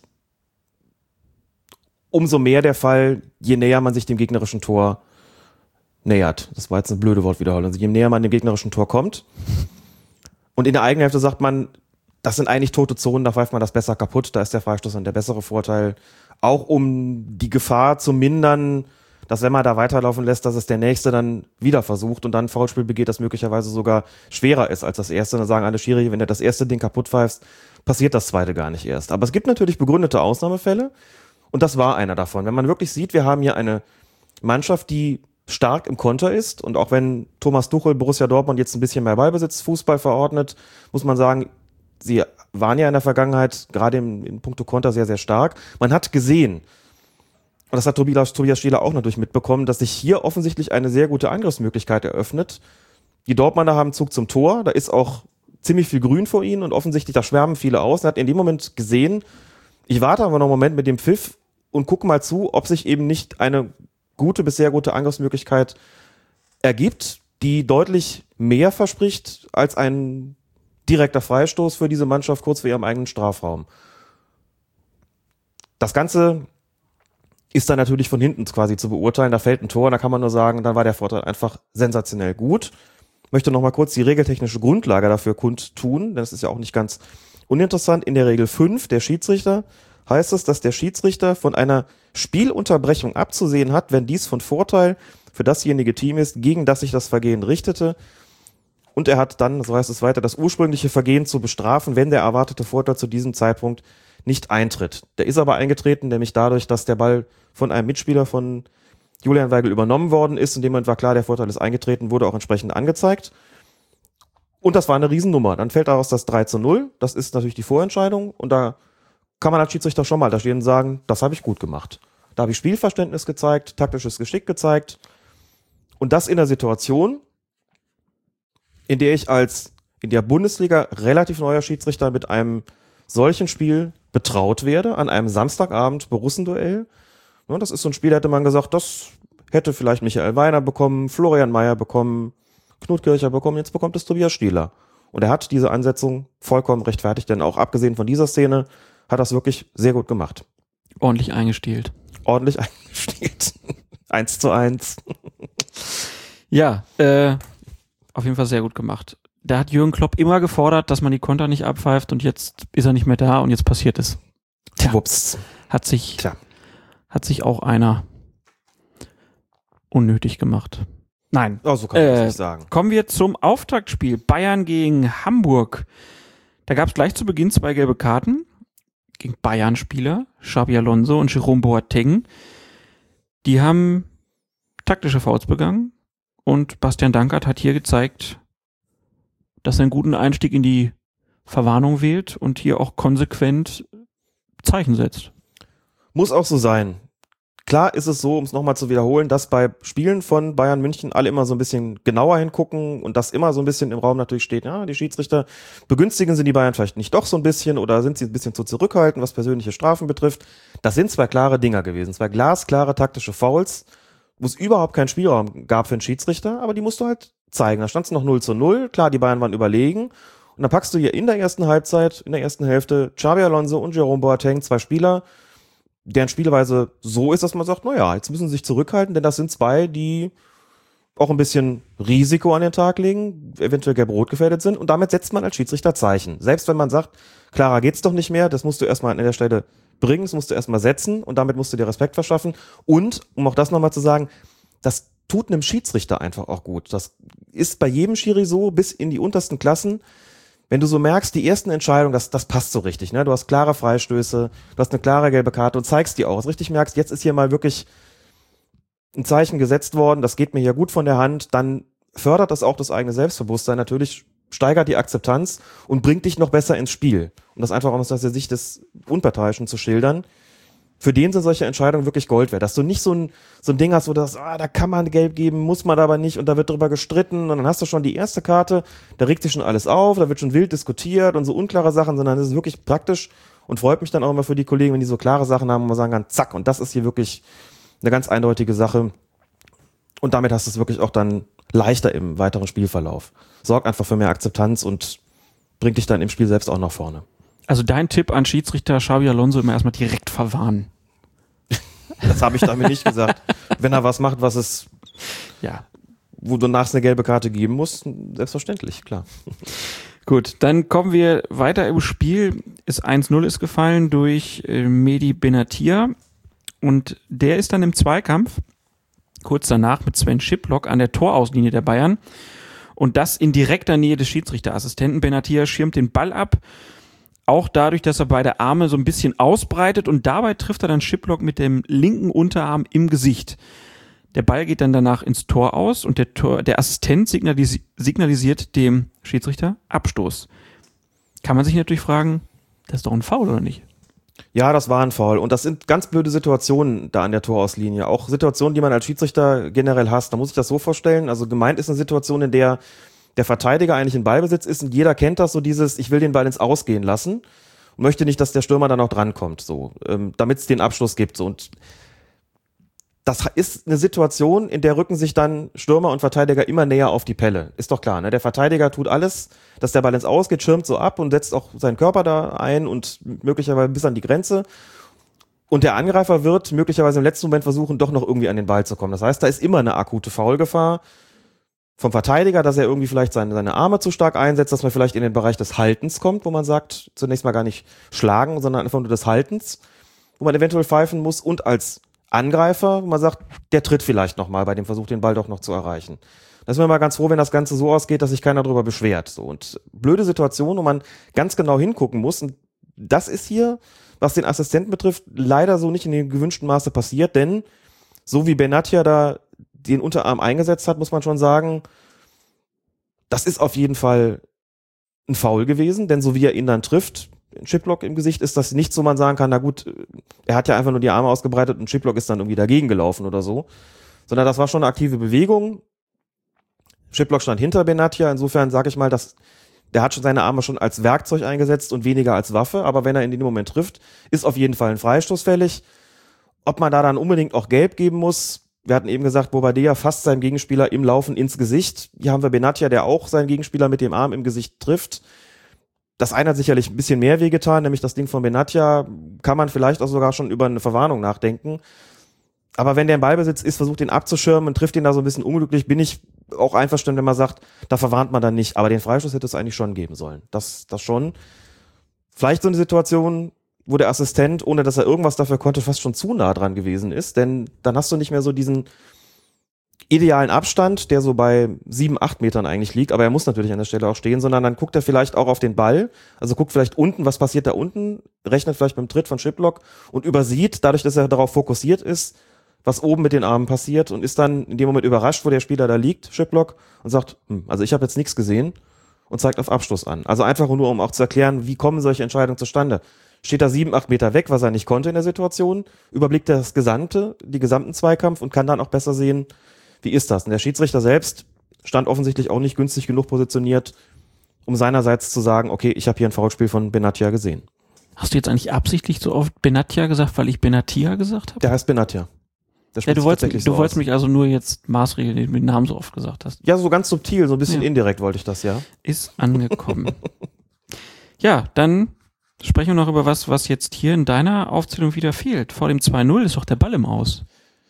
Ja, war zwei null oder war es eins null? Ich habe es ehrlich gesagt dann nicht mehr gefunden. Aber vor allem von diesen beiden Toren war der Ball auf jeden Fall im links im, im Seitenaus. Seitenaus. Hat die äh, Luftkamera deutlich aufgezeigt. Hat die Luftkamera deutlich aufgezeigt, dass es so gewesen ist. Ja, eine Situation, du hast es ja bei D-Radio Wissen auch schon gesagt, skurrilerweise ist jetzt hier der Hamburger S V dadurch benachteiligt worden. Im D F B-Pokal hat er einen Vorteil daraus gezogen, dass er den späten Ausgleichstreffer erzielen konnte, obwohl der Ball vorher da was die Torauslinie überschritten hatte. Hat ihn auch nichts gebracht. Was ihn dann letztlich nichts gebracht hat und ihn, soweit lehne ich mich aus dem Fenster, auch in München nicht viel gebracht hätte, wenn es geahndet worden wäre. Bruno Labbadia hat gesagt, dadurch ist es dann durch gewesen. Auch hier nochmal eine falsche Entscheidung. Wenn ein Ball vollständig eine Linie überschreitet, ist der Ball natürlich im Aus. Aber kurz zur Erklärung, wie kann denn sowas passieren? Der Schiedsrichter bzw. der Assistent stand in dem Fall natürlich auch gut. Wenn der Ball ins Aus geht und wieder reingeschlagen wird, das ist, betrifft natürlich auch die Situation, wo er die Torlinie überschreitet und dann wieder rausgeschlagen wird.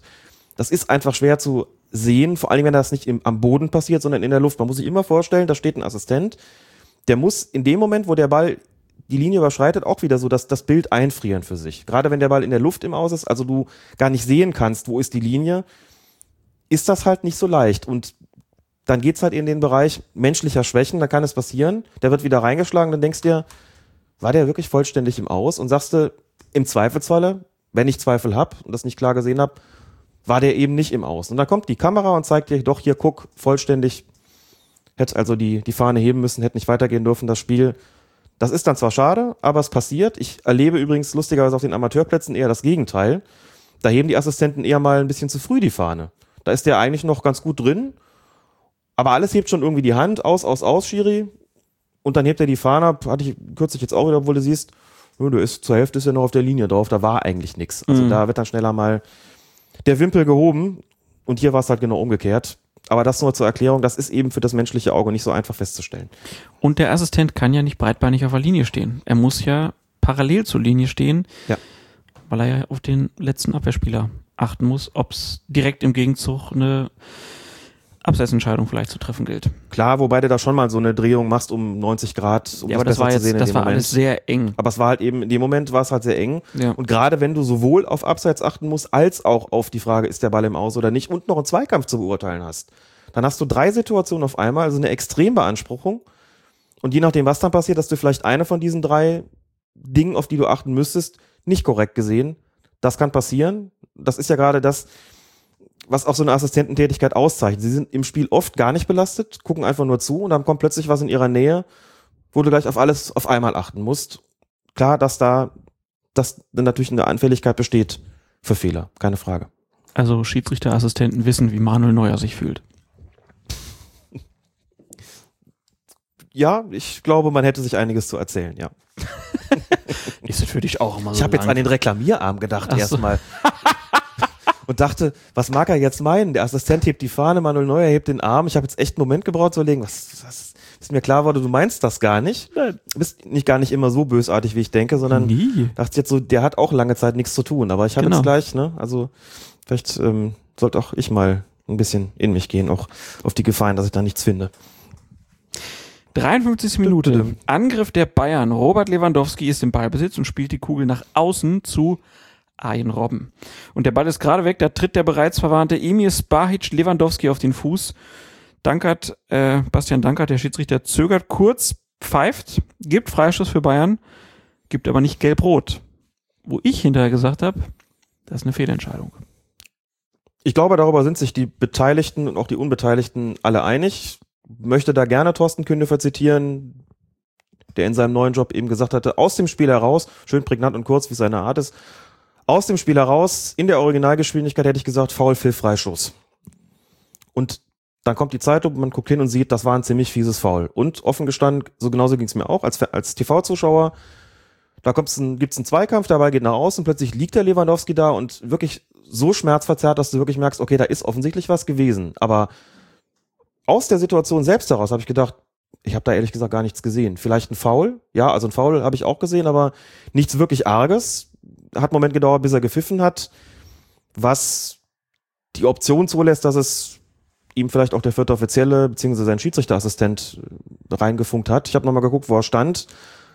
Hatte nicht ganz optimalen Blick auf die Situation, möglicherweise gar kein Foul festgestellt, deswegen hat es auch so lange gedauert und hat, glaube ich, in der Situation gar nicht den Verdacht gehabt, dass da was Schlimmes passiert sein könnte, sondern wenn, dann eher so eine Art von Foul, wo du sagst, na gut, hat er halt unglücklich getroffen, aber mehr als einen Freistoß machen wir jetzt hier gerade irgendwie nicht raus. Und dann siehst du die Zeitlupe und dann wird deutlich, auch wenn man immer sagen muss, in der Zeitlupe sehen viele Dinge immer so ein bisschen schlimmer aus, der hat da ordentlich zugelangt, der ist dem einfach mit den Stollen auf den Fuß getreten, das aufs Sprunggelenk, das tut weh. Und ohne jetzt die Diskussion da in extenso führen zu können mit dem Emir von Spahić, was er so sein, was so sein Sündenregister betrifft, ist der im Spiel schon auffällig geworden. Und zwar nicht nur durch das Foul, das zur ersten Verwarnung geführt hat, sondern auch diese permanente Reklamiererei nach Pfiffen gegen ihn, bei den klarsten Sachen dann da zu stehen, sich mit Hinz und Kunz anzulegen und dem Schiedsrichter und zu sagen, was habe ich denn gemacht? Das wird hier alles, wird hier gegen mich gepfiffen, ich werde hier benachteiligt. Das ist störend. Und das ist in dem Punkt natürlich auch so, in der Situation auch so gewesen. Der steht dann da und lamentiert und was ist denn? Und dann guckst du dir das an, denkst der Junge, du hättest eigentlich runtergehört. So. Eine Situation, um auch da kurz einen Bogen zu spannen, wenn ich sowas als Schiedsrichterbeobachter in einem Verbandsligaspiel sehe, wo ich nicht die Möglichkeit habe, mir eine Zeitlupe anzugucken. Wenn sowas passiert, sage ich dem Schiedsrichter hinterher, alles richtig gemacht in der Situation. Freistoß gegeben, mehr war da nicht. Der krümmt sich, das konnte ich aus dem, von der Tribüne aus nicht sehen. Ich habe keine Möglichkeit, eine Wiederholung zu haben. Eigentlich habt ihr alle ganz prima gestanden, hättest vielleicht ein bisschen noch genauer hingucken müssen, hat einen Moment zu lange gedauert, bis du da gepfiffen hast. Mehr würde ich dem nicht sagen. Ich würde dem sagen, Freistoß gegeben, alles prima. So. Und durch die Möglichkeit der Zeitlupe siehst du, der Schiedsrichter hat da letztlich doch einen Fehler gemacht, denn der hätte mit Gelbrot rausgehört. Mit Dankias, Bastian, Bastian Dankert, hab ich den Namen schön, was wollte ich jetzt sagen? Benatia. Danksian Bastard, Benatia, genau. Mhm. Benatia. Wird Bastian Dankert nicht anders sehen, wenn man ihm die Szene vorspielt. Aber so ist das halt. Ja, der Spahić, der war ja wohl, konnte man jetzt nachlesen, schon in der Halbzeit relativ noch heiß drauf, hat da wohl einen Gegenspieler noch äh, angeschrien. Äh, gegen Schläge angedroht. Mitspieler. Mitspieler, was habe ich gesagt? Gegenspieler? Gegenspieler. Gut. Letzte Saison, nee. Also der, ein, ein Mitspieler wohl äh, Schläge angedroht. Da habe ich mich gefragt, was macht man denn eigentlich als Schiedsrichter, wenn man das hört? Wenn du es mitbekommst? Ja. In der Halbzeitpause, wie er ja. seinen Mitspieler Schläge androht. Ah, es sind im Wesentlichen zwei Möglichkeiten. Die eine Möglichkeit ist, du hast weggehört, sagst, das ist mannschaftsintern. Ja, aber so, da habe ich meine Antennen rein, nicht so aufgerichtet. Rein aus der Theorie mhm. äh, darf ich ja, also was ist die Halbzeitpause? Die Halbzeitpause gehört zum Spiel. So, also du kannst kann ich in ja der sagen, Halbzeitpause gelbe und rote Karten bekommen. Ja. Klar. Ne, ich hatte, ich hatte bei, es gab ja dann gestern irgendwie auch so Diskussionen, naja, sowas wird ja auch mal zu einem Fußballspiel dazugehören. Ich konnte nur sagen, aus meinen gut zwanzig Jahren Fußballerfahrung, mir ist das zum Glück noch nie passiert, mhm. dass ein Mitspieler, ein Mitspieler mir Schläge angedroht hat, äh, ich glaube dann, entweder müsste er dann aus der Mannschaft oder ich oder einer müsste sich entschuldigen oder so, aber das finde ich schon sehr, sehr komisch. Und dann meldete sich bei mir ein Schiedsrichterkollege von mir, der hat dann gesagt, er hätte sowas auch schon mal erlebt, dass er in der Kabine gesessen hätte und hätte dann gehört, wie die sich da angepöbelt hätten. Und er hat es dann einfach so gemacht, dass er in der zweiten Halbzeit den Herrn, der da den anderen angeschrien hätte, hätte da zwei Pfiffe gegeben, sodass der sich sehr doll aufgeregt hat. Dann gab es noch einen Foul und ist der mit Gelbrot runter. Das ist mal ein taktisches Geschick vom Schiedsrichter, ne? Das musst du dich in die internen Mannschaftsbelange gar nicht einmischen. Du musst ihn einfach nur ein bisschen provozieren durch deine eigenen Pfiffe und hast die Möglichkeit, ihn hinterher rauszutun und hast das Ganze sauber gelöst. Er hat dann sogar geschrieben, er hätte, der, der andere wäre dann, du, also der, der Rotsünder wäre dann duschen gegangen. Mhm. Und dann hatte er ja schon dreißig Minuten, um sich ein bisschen abzukühlen. Und nach dem Spiel wäre er dann nur noch auf den Schiedsrichter sauer gewesen und nicht auf seine Mitspieler. Ja, großartig. Also, dann hat er sogar noch was für die Hygiene innerhalb der Mannschaft getan. Ist doch wirklich, also finde ich, taktisch finde ich das ganz formidabel, um das mal so zu sagen. Rein vom Regelwerk hast du natürlich die Chance, dagegen entsprechend vorzugehen. Ne? Also die, eine Drohung, wie die jemand anderem körperlichen Schaden zuzufügen, ist natürlich theoretisch platzverweiswürdig. Und wenn ich mitbekäme auf dem Platz, dass da ein Spieler seinen Gegenspieler sowas androhte, wäre auch ein Platzverweis fällig. Ein guter Schiedsrichter, sagt man immer so, soll viel sehen und wenig hören. Das ist immer so die Maßgabe. Man soll nicht jeden, jeden Furz sozusagen da mitbekommen und insofern, was nicht direkt für meine Ohren bestimmt ist, sich also beispielsweise hinter verschlossenen Kabinentüren abspielt et cetera, da höre ich dann wirklich auch weg. Da kann ich dann tatsächlich so vorgehen, wie der Kollege das da gemacht hat. Finde ich wirklich eine, eine amüsante und, und auch taktisch gut und geschickt gelöste Situation. Ich greife in so einer Situation ein, wenn ich es auf den Platz höre und wenn man es wirklich nicht überhören kann. Ich hatte mal so einen Fall, dass ein Spieler seinen Mitspieler geschlagen hat, und zwar auch so, dass man auch nicht weggucken konnte nach einer kurzen Schrecksekunde, hat er gesagt, okay, habe ich also doch richtig gesehen, was da gerade passiert ist. Die habe ich natürlich vom Platz geschmissen. Was soll man noch sonst tun? Klar. Und es mal mitbekommen, wie ein in einem Kreisligaspiel ein Spieler seinen Mitspieler beleidigt hat. Das war auch ganz klar nur für dessen Ohren bestimmt, aber es war laut genug, dass es alle mitbekommen haben. Da gesagt, okay, um des lieben Friedens willen, hingegangen und habe dem Kapitän gesagt, du sorgst jetzt bitte dafür, dass das hier aufhört. Ich habe das, ich hab das gehört, andere haben es auch gehört. Ich lasse die rote Karte hier noch stecken, obwohl sie eigentlich schon fällig ge- geworden gewesen wäre. Im Wiederholungsfall ist der Mann fällig. Der Kapitän hat wunschgemäß reagiert, hat seinen Leuten gesagt, hört auf mit dem Quatsch hier, der Schiedsrichter hört das und wenn das nochmal passiert, dann fliegt der Betreffende. Ein paar Minuten später dasselbe Spiel nochmal, ich glaube, es war sogar wortgleich die, dieselbe Beleidigung an den Mitspieler, da hatte ich die schon vorgewarnt, bin hinter, bin rausgeschmissen und habe von der betreffenden Mannschaft auch noch Applaus bekommen, weil die stinkesauer darüber waren, wie der sich da verhalten hat. Trainer hat hinterher noch gesagt, gibt auch eine Mannschafts- bzw. vereinsinterne Strafe, interne Strafe dafür. So war die Entscheidung quasi gut vorbereitet. Okay, das war jetzt sehr ausführlich, aber so wie der Kollege das gemacht hat, finde ich das eigentlich, äh, eigentlich auch gut, wie du es gerade zitiert hast aus dem Anschreiben. Auf jeden Fall ein, ein gangbarer Weg irgendwo. Ein gangbarer Weg ist schön formuliert, ja. Ja, dann kommen wir zum nächsten Spiel. Darmstadt achtundneunzig, nach über dreißig Jahren wieder in der Bundesliga und spielte gegen Hannover sechsundneunzig und es gab dann neben dieser Rückkehr auch noch eine Premiere, und zwar für das Adlerauge. Die Torlinientechnologie in Deutschland hat das erste Mal angeschlagen. Der Hannoveraner Kenan Karaman war es, der mit einem Kopfball die Unterkante der Latte traf und der Ball ist von dort dann auf den Boden geprallt und Hawk, er hat signalisiert, kein Tor. Ja, eine Entscheidung, die Schiedsrichter Felix Brüch und äh, ja wahrscheinlich auch sein Assistent Stefan Lupp wohl auch ohne technische Hilfe hätten treffen können, denn es war relativ deutlich zu erkennen. Was dann ganz interessant ist, der Kicker schreibt dazu, die T V-Zuschauer wunderten sich, dass zwischen der Simulation der Torlinientechnik und dem T V-Standbild Abweichungen erkennbar sind. Die Fernsehaufzeichnung zeigt, dass der Ball vor der Linie aufkam. Bei Hawkeye war das Spielgerät zu einem Drittel auf der Linie. Also die haben einfach ein Standbild genommen von der Seite, wo man dann recht gut sehen kann, okay, der Ball ist deutlich vor der Linie und dann sieht man halt diese ähm, Torlinientechnologie, haben ja die meisten schon bei der W M gesehen oder jetzt in diesem Spiel und da sieht man dann von oben dann so diese Linie und den Ball und da sieht es dann aus, als ob der Ball sehr deutlich auf der Linie ist. Und äh, der Kicker hat dann Helmut Krug dazu befragt, der dann mit den Worten zitiert wurde, der Computer errechnet die Simulation über die Bilder der verschiedenen Kameras, die in der Regel unter dem Stadiondach angebracht sind. Man kann nicht ausschließen, dass die Simulation anders aussieht als das T V-Bild, zum Beispiel, weil die Linie auf dem Platz nicht millimetergenau gezogen ist. Es wäre natürlich wünschenswert, wenn die Bilder deckungsgleich wären, aber so exakt wie das System reagiert, können die Linien kaum gezogen werden. Daraus resultiert dann natürlich die Frage, was gilt eigentlich? Die Linie auf dem Platz oder Hawkeye? Und könnte das nicht auch irgendwann mal in Zukunft zu Differenzen oder Ungereimtheiten führen? So habe ich das zumindest verstanden. Und als ich den Kicker gelesen habe und habe das mitbekommen, was, was Krug da gesagt hat und was, was der Kicker da schreibt, war ich ein einziges großes Fragezeichen.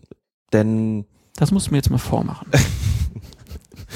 Gut, das wäre ein, ein Blog, sondern kein Videoblog.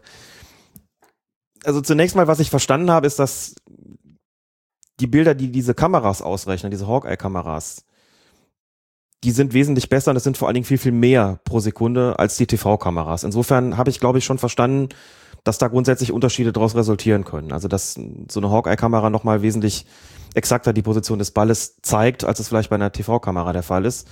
Trotzdem guckt man natürlich drauf und denkt sich, hm, also der Unterschied ist doch recht groß. Im Standbild ist der schon relativ deutlich vor der Linie und bei der Simulation dann zu einem Drittel tatsächlich auf der Linie. Da habe ich mir gedacht, das kann doch eigentlich nicht wirklich sein.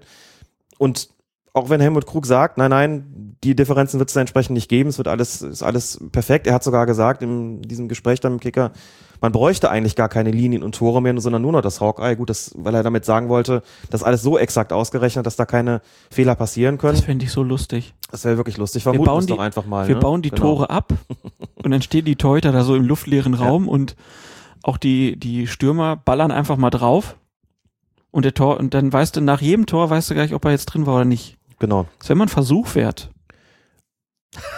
Aber das Argument zu sagen, man kann die Linie nicht so Millimeter genau zeigen, wie, zeichnen, wie das Hawkeye reagiert, das hat mich stutzig gemacht, denn natürlich ist die Linie, die sich auf dem Feld befindet, maßgeblich und nicht irgendwie ein fest installiertes Hawkeye. Das heißt, das müsste nach meinem Verständnis, wenn ich nicht komplett schief liege, aber tatsächlich hundert Prozent deckungsgleich sein. Also ich möchte jetzt nicht anfangen, von den Amateurplätzen zu sprechen, wo der Platzwart manchmal die Linie dann doch sehr ungefähr da zeichnet, manchmal die auch so ein bisschen Schlangenlinien hat, wobei man ja auch da sagen muss, es gilt die Linie so, wie sie da aufgezeichnet ist. Dass wenn ich auf den Sportplatz komme und da ist das Ding krumm, dann ist das trotzdem die Linie, die zählt. So, und wenn ich der Meinung bin, da muss was verändert werden, dann muss ich als Schiedsrichter sagen, mach das nochmal neu. Ansonsten ist das maßgeblich, was ich da auf dem Platz sehe. So steht das in den Fußballregeln drin und so ist das natürlich auch in der Bundesliga. Das heißt, das muss letztlich maßgeblich sein. Und dann muss man natürlich das, die Hawkeye-Installation entsprechend oder die, die Kameras mit der Torlinie zusammenbringen. Da darf es natürlich keine Differenzen geben, die dann möglicherweise dazu führen, dass wir dann irgendwann eine Situation haben, wo der Ball im einen Bild komplett hinter der Linie ist und im anderen aber irgendwie noch zu einem Drittel drauf. Dann gibt's ein Problem. Mhm. Dann gibt's ein Problem, weil dann möglicherweise schon im, am Fernsehschirm oder im Stadion eine Simulation gezeigt wird, die die Zuschauer in die Irre führt. Im einen oder wie im anderen Fall. Kann ja in die eine wie die andere Richtung ausgehen. Vielleicht habe ich da auch einfach irgendwas nicht richtig verstanden, aber das schien mir ein potenzielles Problem zu sein, von dem ich nur hoffe, dass es nicht wirklich sich dann irgendwann mal negativ auswirkt. Also so ganz überzeugt hat mich die Erklärung von Helmut Krug da nicht, aber vielleicht mangelt es mir da einfach auch an technischem Verständnis. Tore abschaffen. Tore abschaffen. Sind eh überbewertet. Ja. Gerade im Fußball.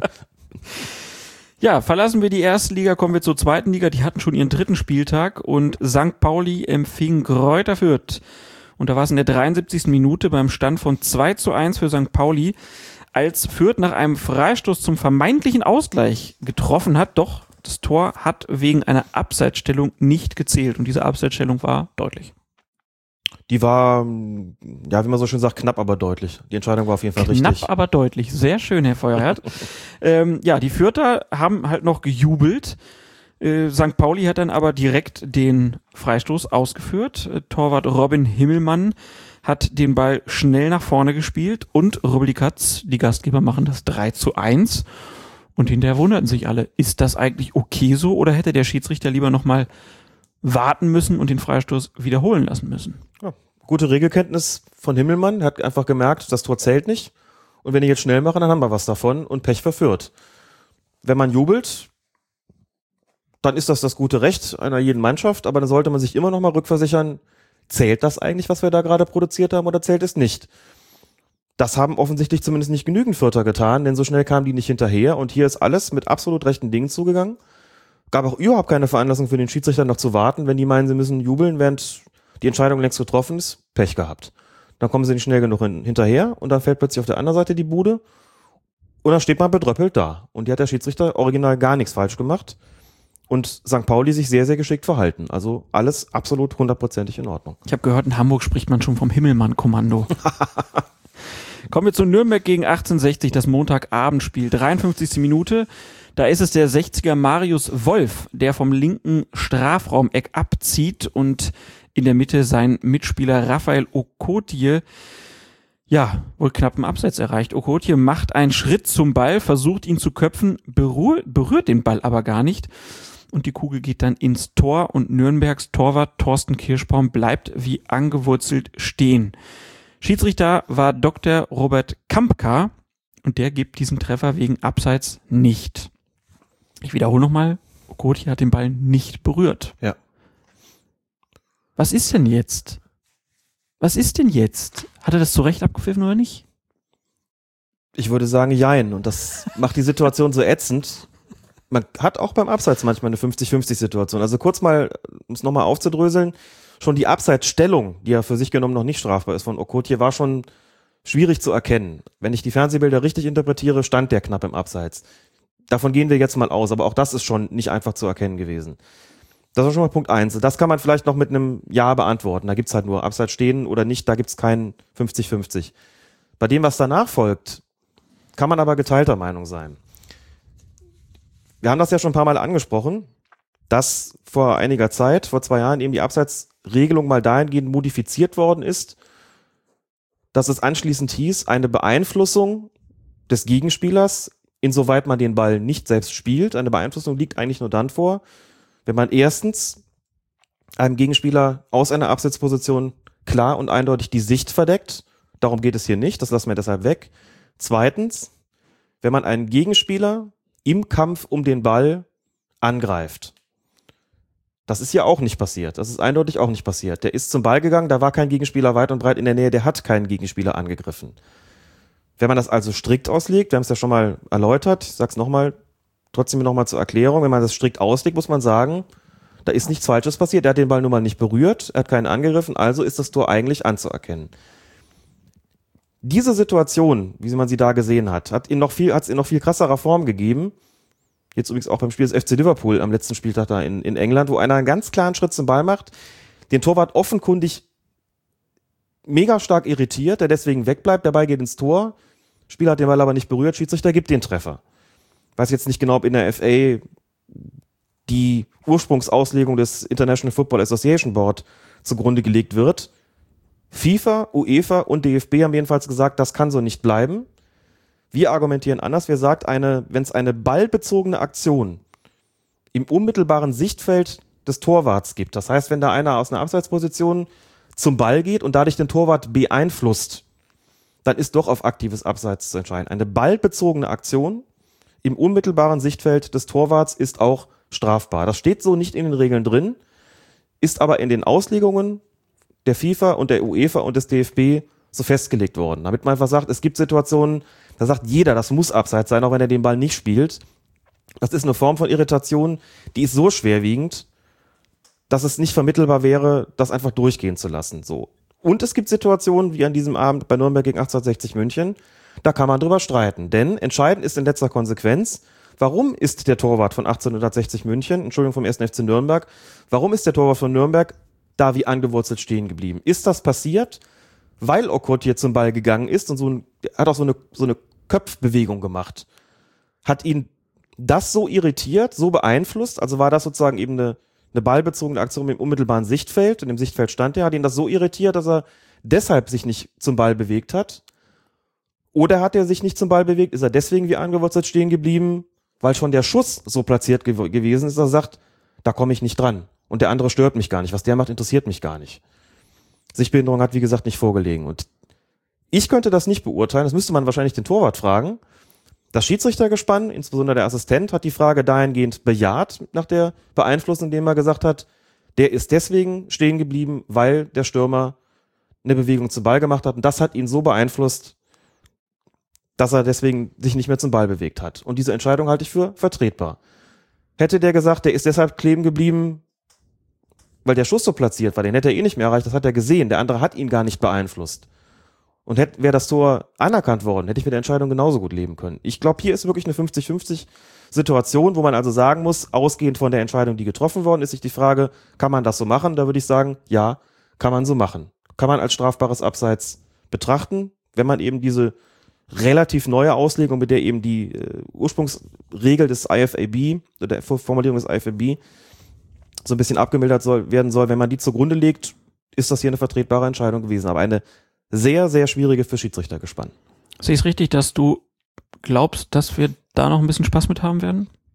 Den haben wir in der Vergangenheit schon gehabt und ja, den werden wir auch in der Zukunft haben. Denn solche Situationen sind nicht auszuschließen. Ist nicht ganz eindeutig, ne? Was hättest du denn jetzt gesagt? Hat er richtig entschieden? Also das hast du ja schon gesagt, dass es egal ist, wie er es macht. Aber was hättest du jetzt mit allen Zeitlupenbildern gesagt? Tor. Weil das ein Schuss wie ein Strich war und ich glaube, dass der, ich persönlich glaube, nach Ansicht der Bilder, dass der Torwart von dieser Bewegung von Okot hier nicht beeinflusst worden ist, dass der auch ansonsten nicht zum Ball gegangen, weil er gesehen hat, da komme ich nicht mehr dran. Und was der da in der Mitte macht, spielt für mich eigentlich überhaupt keine Rolle mehr. Hätte ich, glaube ich, auch gesagt. Ja. Aber ja, blöde Situation und ich finde es auch immer noch ein bisschen unglücklich, wie das geregelt ist. Wir blicken in die dritte Liga. Zweiter Spieltag. Sonnenhof Großaspach gegen... Das ist ein toller Vereinsname. Ja, pass auf. Sonnenhof Großaspach gegen Erzgebirge Aue. Das ist der Kampf der Region. Sonnenhof gegen Erzgebirge. Ne? Da war es die neunzehnte Minute und es gibt einen Freistoß für Großaspach kurz vor dem Strafraum von Aue. Und der Schiedsrichter Justus Zorn. Auch so ein geiler Name. Oder es muss man kurz mal sagen. Wirklich alles. Jetzt mal ernsthaft, wenn ich mit Nachname Zorn heiße und nenne meinen Sohn den Gerechten. Ja. Das ist der gerechte Zorn. Wahnsinn, oder? Also no jokes with names, okay, aber das ist doch wirklich, ja, und der das Gere- ist doch großes Kino. Und vor allem der gerechte Zorn, dann noch als Schiedsrichter. Ja, genau. Wahnsinn, Wahnsinn. Da steht eine reine Weltkarriere, glaube ich, offen. Der ist auf jeden Fall zum Tatort gegangen, wo sich die Gastgeber, also die Großaspacher, den Ball schon zurechtgelegt haben und hat dann ganz kurz das Freistoßspray, also die Dose, gezückt. Und der Keeper der Gäste ähm, ist dann aus seinem Tor gekommen, um die Mauer zu instruieren, was sie denn so zu machen hätte. Alles hat dann halt mit einer Hereingabe, äh Quatsch, mit einer Freigabe des Freistoßes durch den Unparteiischen per Pfiff gerechnet. Aber der Schiedsrichter ist dann plötzlich vom Tatort weggelaufen. Es gab keinen Pfiff, sondern es gab einen schnellen Schuss. Und Großaspach hat das eins zu null gemacht. Aue war natürlich wütend, es gab wilde Proteste, aber der Treffer hat seine Gültigkeit behalten. Und Großaspach hat dann im Endeffekt diese Partie mit zwei zu null gewonnen. Tja, Aue hat dann Einspruch eingelegt gegen die Spielwertung, weil es der Meinung ist, dass der Schiedsrichter einen Regelverstoß begangen hat, und zwar durch das Zücken des Freistoßspray. So haben sie argumentiert, dass die Ausführung des Freistoßes automatisch blockiert gewesen sei. Der Referee hätte den Freistoß deshalb durch einen Pfiff freigeben müssen. Und dieser Einspruch, das können wir jetzt schon sagen, ist vom D F B zurückgewiesen worden. Jetzt erstmal aus deiner Sicht, dieses Zücken des Freistoßsprays, war das ein Fehler von Justus Zorn? Das Zücken des Freistoßsprays war vielleicht voreilig, sagen wir es so. Denn dazu muss man ja sagen, dass grundsätzlich eine schnelle Spielfortsetzung möglich ist, auch, in, auch bei Freistößen in Tornähe. Also die können ja, was ja sicherlich selten ist, klar, du legst den Ball hin und normalerweise lassen sich alle Zeit warten, bis die Mauer steht, bla bla, das Ganze kennen wir ja. Davon ist er hier offensichtlich ausgegangen, dass was passieren wird. Und wenn du dann in eine Situation kommst, wo dir plötzlich ein Spieler, und das ist ja, muss ja so gelaufen sein, ein Spieler steckt, pass mal auf, wir würden gerne schnell ausführen, ohne deinen Pfiff, können wir das? Und du sagst als Schiedsrichter dann, ja klar, ich habe ja noch gar nicht blockiert, ich habe ja noch gar nicht gesagt, warten Sie bitte, ich gebe den Ball frei. Dann kannst du als Schiedsrichter natürlich weglaufen, kannst das zulassen. Aber das ist vom gesamten Management natürlich schlecht gewesen. Da muss man überhaupt nicht drum herum reden. Denn in dem Moment, wo der das Freistoßspray zückt, signalisiert er eigentlich, ich werde freigeben. Denn das bedeutet ja, ich werde hier sprühen. Und wenn er sprüht, ist ohnehin klar, das kann, Ganze kann hier nur durch Pfiff freigegeben werden. Warum? Er stellt ja eine Mauer. Danach wird ja diese, diese Linie dann auf den Rasen aufgesprüht. Und wenn das entsprechend passiert ist, muss der Ball per Pfiff freigegeben werden. Das kann nicht anders, kann gar nicht anders sein. Er hat dir aber was vorweggenommen und hat dann in dem Moment vielleicht gemerkt, oh, ich war ein bisschen schnell, die wollen ja fix ausführen. Wobei ich jetzt nicht zu sagen vermag, ob die Großaspacher möglicherweise die Konfusion, die daraus resultiert, daraus entstanden sein könnte, dass er das Spray gezückt hat, während der Torwart nach vorne gekommen ist, einfach ausgenutzt haben und gesagt haben, äh, wir nutzen jetzt mal das, das Chaos, was hier gerade so entsteht, um möglichst schnell zu verwandeln. Das mag schon auch sein, aber die Reihenfolge müsste natürlich eigentlich anders sein. An sich, bei so einer Geschichte, müsste ich als Schiedsrichter eigentlich hingehen und sagen, wollen Sie eine Mauer? Und da muss das bejaht werden. In dem Moment, wo das bejaht wird, ist auch klar, der Ball wird blockiert. Und dann gebe ich das auch bekannt und sage auch, alles klar. Und dann halt jetzt, dieser Klassiker ist ja, die Pfeife in die Luft zu halten, damit alle sehen, der Freistoß ist blockiert. Ich gebe per Pfiff frei, wenn ich soweit bin und die Mauer gestellt ist. Kommt das nicht, kann jeder schießen, wann er möchte, ganz klar. Dann brauche ich natürlich von der angreifenden Mannschaft eine entsprechende Auskunft. Und erst dann, wenn die sagen, ja, wollen wir, zücke ich auch das Spray. Das heißt, hier war ja erstmal voreilig. Das Problem ist natürlich, das ist so, wie es optimal wäre. Was passiert denn, wenn der das Freistoßspray von sich aus zückt, ohne gefragt zu haben, und dann plötzlich merkt, nee, die wollen schnell schießen? Ist das ein Regelverstoß? Also bedeutet das Zücken des Freistoßsprays automatisch, dass der Ball freigegeben werden, dass der Ball, also der Freistoß freigegeben werden muss? Und da muss man sagen, das steht natürlich nirgendwo. Also ist es kein Regelverstoß im eigentlichen Sinne gewesen. Das Ding ist halt noch ziemlich neu, dieses Accessoire, dieses Freistoßspray. ist es nirgendwo verzeichnet, dass wenn er es zückt, das dann blockiert ist. Insofern hat er natürlich, was das betrifft, streng genommen nichts falsch gemacht, aber eben sehr, sehr unglücklich agiert. Dementsprechend hat es mich nicht überrascht, dass der Einspruch zurückgewiesen worden ist, damit genau auch gerechnet. Aber so kann man es nicht machen. Im Grunde genommen, du hängst dir ja auch nur Ärger an den Hals. Ne? Musst du eigentlich in dem Moment, wo du es zückst, auch sagen, meine Herren, warten Sie bitte ab, ich stelle die Mauer. So, dann sollen die mal sagen, wir wollen schnell ausführen, dann sagst du, sorry, geht jetzt nicht mehr, beim nächsten Mal, okay? Einfach um diesen Ärger zu vermeiden, der dann zwangsläufig daraus resultiert. Das wäre taktisch geschickter gewesen, wenn ich schon zücke und wenn selbst wenn es voreilig gewesen ist, zu sagen, okay, das funktioniert jetzt halt nicht mehr. Und dir selbst klar zu machen, beim nächsten Mal frage ich vorher. Ne? Der ist in der dritten Liga neu, hat vielleicht in der Situation dann dazu geführt, dass er eben ein bisschen zu schnell agiert hat und herausgekommen ist dann was, was er mit Sicherheit sein Leben lang nicht vergessen wird und was ihn, wie man so schön sagt, wahrscheinlich am meisten geärgert hat, hm. dass er für so eine Situation sorgt. Wegen des Accessoires Freistoßspray. Ja, nur Ärger mit dem Zeug. Ich wette, beinahe hätte ich gesagt, wäre ohne dazu, ohne dieses, dieses Accessoire nicht dazu gekommen. Stimmt aber nicht. Wir haben ja kurz davor noch drüber gesprochen. Jan Schlaudraff Ole. Jan Schlaudraff Ole. Kinhöfer sagt, willst du eine Mauer? Mhm. Oder nee, ich glaube, es war sogar Schlaudraff, der sagt, kann ich auch so schießen? Mhm. Und Kinhöfer sagt, jo, klar, kannst du auch.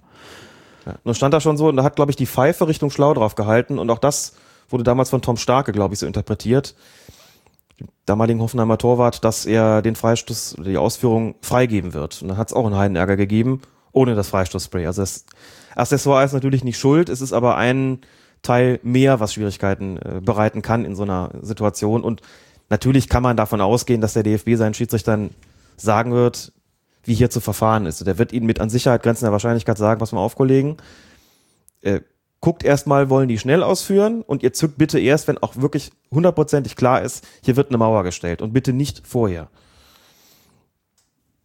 Das wird dazu führen, dass sich so eine Situation dann höchstwahrscheinlich nicht mehr wiederholt. Ganz interessant ist noch, was in der Einspruchsbegründung wohl drin steht, ähm, die Erzgebirge Aue bekommen hat. Dort heißt es... Formuliert hat. Die haben die formuliert. Die ist von Ihnen. Ach so, so rum. Also es war gar nicht die genau Einspruchsbegründung von Erzgebirge ja. Aue und nicht das Gerichtsurteil. So, also die haben nämlich geschrieben, nach Kenntnis des F C E ist auf sämtlichen Trainer- und Schiedsrichterlehrgängen, zumindest in den letzten Monaten, gelehrt worden, dass Freistöße in Strafraumnähe unbedingt freizugeben sind. Somit widerspricht die Handlungsweise von Schiedsrichter Zorn auch eindeutig den Anweisungen bzw. den vermittelten Lehrinhalten seitens des D F B in den entsprechenden Lehrgängen. Also, da steht, jeder Freistoß, der irgendwie in Nähe des Strafraums ist, müsste freigegeben werden. Kannst du dir vorstellen, dass es diese Anweisung gibt? Nein. Das würde mich wundern, denn warum sollte das der Fall sein? Natürlich ist grundsätzlich die Möglichkeit, überall auf dem Spielfeld gegeben, Freistöße schnell auszuführen. Und zwar unter Verzicht auf, den, auf das Einhalten des Abstandes von neun Komma fünfzehn Meter durch die gegnerische Mannschaft. Ne? So wie im Mittelfeld schon mal ein Freistoß schnell ausgeführt wird, obwohl da noch nicht alle neun Komma fünfzehn Meter wegstehen, kann das natürlich auch in Tornähe geschehen. Wieso denn nicht? Und ich glaube nicht, dass es eine entsprechende Anweisung gibt. Möchte nicht völlig ausschließen, dass der D F B seinen Schiedsrichtern vielleicht mal gesagt hat, in Tornähe im Zweifelsfall freigeben. Aber eine ultimative Anweisung der Art, dass sie unbedingt freizugeben sind und immer, das glaube ich nicht. Und ich glaube es übrigens auch deshalb nicht, weil der Schiedsrichter Justus Zorn, der in der dritten Liga Fußballspiele pfeift, sonst mit Sicherheit davon Kenntnis gehabt hätte. Der hätte das gar nicht zulassen dürfen. Und das, da muss man dazu sagen, wenn du neu bist und dich vielleicht in der Klasse noch schwer tust oder dich an irgendwas gewöhnen musst, das ist das eine. Aber so eine Anweisung, wenn du gesagt bekommst, wenn wir da zwanzig Meter vor der Bude sind, bitte, dann äh, gebt immer frei, egal was da passiert, die dürfen nicht schnell ausführen. Das hätte der nicht vergessen. Und so eine Anweisung würde mich doch sehr wundern, kann ich mir nicht vorstellen, dass es die gibt. Nein, weil das auch tatsächlich fast schon regelwidrig wäre. Ich wundere mich natürlich über die Vehemenz, ich muss dazu sagen, an diesem Einspruchs, dieser Einspruchsbegründung werden mehrere Personen namentlich genannt vom Erz- F C Erzgebirge Aue, die das bestätigen könnten, dass das auf ihren Lehrgängen so erzählt worden sei. Vor allen Dingen Trainerlehrgängen. Auf diesen Trainerlehrgängen wird Regelkunde vermittelt. Das heißt, da werden schon irgendwelche Schiedsrichterfunktionäre gestanden haben. Die Namen, die da genannt worden sind und von denen das bestätigt worden sei, dass es diese Anweisung gibt, sind allerdings von ehemaligen Schiedsrichtern, die nach meiner Kenntnis keine Funktion im D F B mehr haben. Mhm. Bernd Heinemann wird beispielsweise genannt. Soweit ich weiß, ich weiß nicht, ob der dann noch in Amt und Würden ist oder als Beobachter noch tätig ist, aber das wundert mich dann doch. Also diese Anweisung wäre mir neu und wäre für mich auch nicht so ohne weiteres mit den Regeln in Einklang zu bringen. Denn wenn man will, dass Tore fallen, also natürlich ist es denkbar, dass man irgendwie auch achtzehn Meter vor der Bude einfach schnell ausführt. Den Ball, der muss ja auch nicht direkt aufs Tor geschossen werden. Das genügt ja, wenn ich den irgendwie zu einem freistehenden Mitspieler spiele und der wiederum in die Mitte passt und dann schießt einer ins Tor. Aus welchem Grund sollte man da eine Regelung einführen, die besagt, dass ein Freistoß in Tornähe, und wie viel sind das denn dann? sechzehn, achtzehn, zweiundzwanzig Meter? Dass ein Freistoß unbedingt freizugeben ist. Das glaube ich nicht, aber ich kümmere mich drum. Ja. Das finde ich gut. Man muss dem ja nachgehen. Man muss ja dann auch, auch klar gesagt bekommen, gibt's oder gibt's nicht. Aber so bis, bis zum Beweis des Gegenteils kann ich mir das nicht vorstellen. Gut. Das also in der in einer der kommenden Folgen von Colinas Erben. Und damit schließen wir den Spieltag oder die Spieltage der ersten drei Ligen ab und kommen zum D F B-Pokal. Also ich bin Bayern-Fan schon seit siebenundvierzig Jahren und habe im Fernsehen fast alle Spiele gesehen, aber live eigentlich erst drei oder vier Stück. Und heute Abend freue ich mich richtig drauf. In dem Stadion war ich noch nie und das ist für mich ein richtiges Erlebnis mit achtundfünfzig Jahren. Ich bin richtig im Arena-Fieber. Das stimmt wirklich. Wir fangen gleich mit dem großen Aufreger an. Osnabrück gegen Rasenballsport Leipzig, und da war es die siebzigste Minute, als Schiedsrichter Martin Petersen neben dem Tor der Leipziger in der Unterbrechung einen Konflikt zwischen dem Osnabrücker Ersatzspieler Michael Hohnstedt und dem Leipziger Davy Selke schlichten will, als ihn ein Feuerzeug in der Nähe der Schläfe trifft. Petersen zuckt zusammen, hält sich benommen den Kopf, ähm, bevor er dann mit seinen beiden Assistenten und beiden Mannschaften in die Kabine geht, und dort bleibt er dann auch, denn nach dieser Attacke bricht er die Partie beim Stand von eins zu null für Osnabrück ab, und Herbert Fandel, der Vorsitzende der Schiedsrichterkommission des D F B, nennt den Abbruch dann in der Folge auch die logische und notwendige Konsequenz. Eine Fortsetzung des Spiels durch einen Assistenten oder den vierten Offiziellen wäre aus seiner Sicht also nicht in Frage gekommen.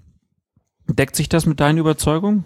Das deckt sich mit meinen Überzeugungen. Wenn ein Schiedsrichter einen Gegenstand an den Kopf bekommt oder in den Rücken bekommt und dann umfällt, dann ist das Spiel beendet. Man kann sicherlich über Grenzwerte sprechen. Ich weiß jetzt nicht, wenn da jetzt jemand mit einem Eurostück geworfen hätte und jetzt hätte der auf einen, einen Oberschenkel bekommen und da wäre nichts weiter passiert, könnte ich mir vorstellen, dass er sagt, dann machen wir weiter. Aber grundsätzlich, wenn Gegenstände geworfen werden und wenn die dann auch noch treffen und dann noch an Stellen, wo es wirklich schmerzhaft ist und gefährlich ist, dann muss da einfach Feierabend sein. Das, da kann man als Schiedsrichter nicht weitermachen, das geht nicht. Und dieser Fall, dass der vierte Offizielle oder der Assistent, der erste, die Spielleitung übernimmt, die ist für Fälle reserviert, in denen der Schiedsrichter sich ohne Einwirkung von Dritten verletzt.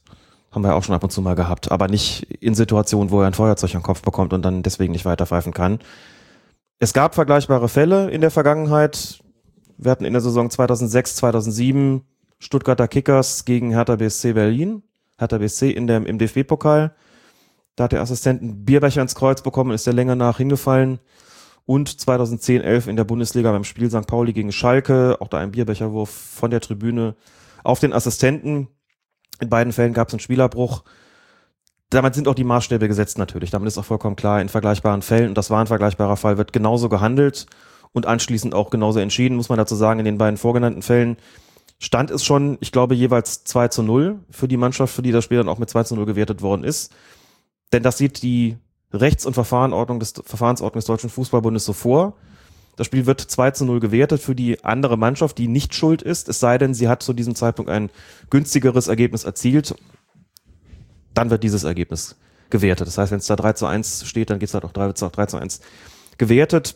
Was ist denn für den Fall vorgesehen, dass da vielleicht ein objektiver Zuschauer was wirft?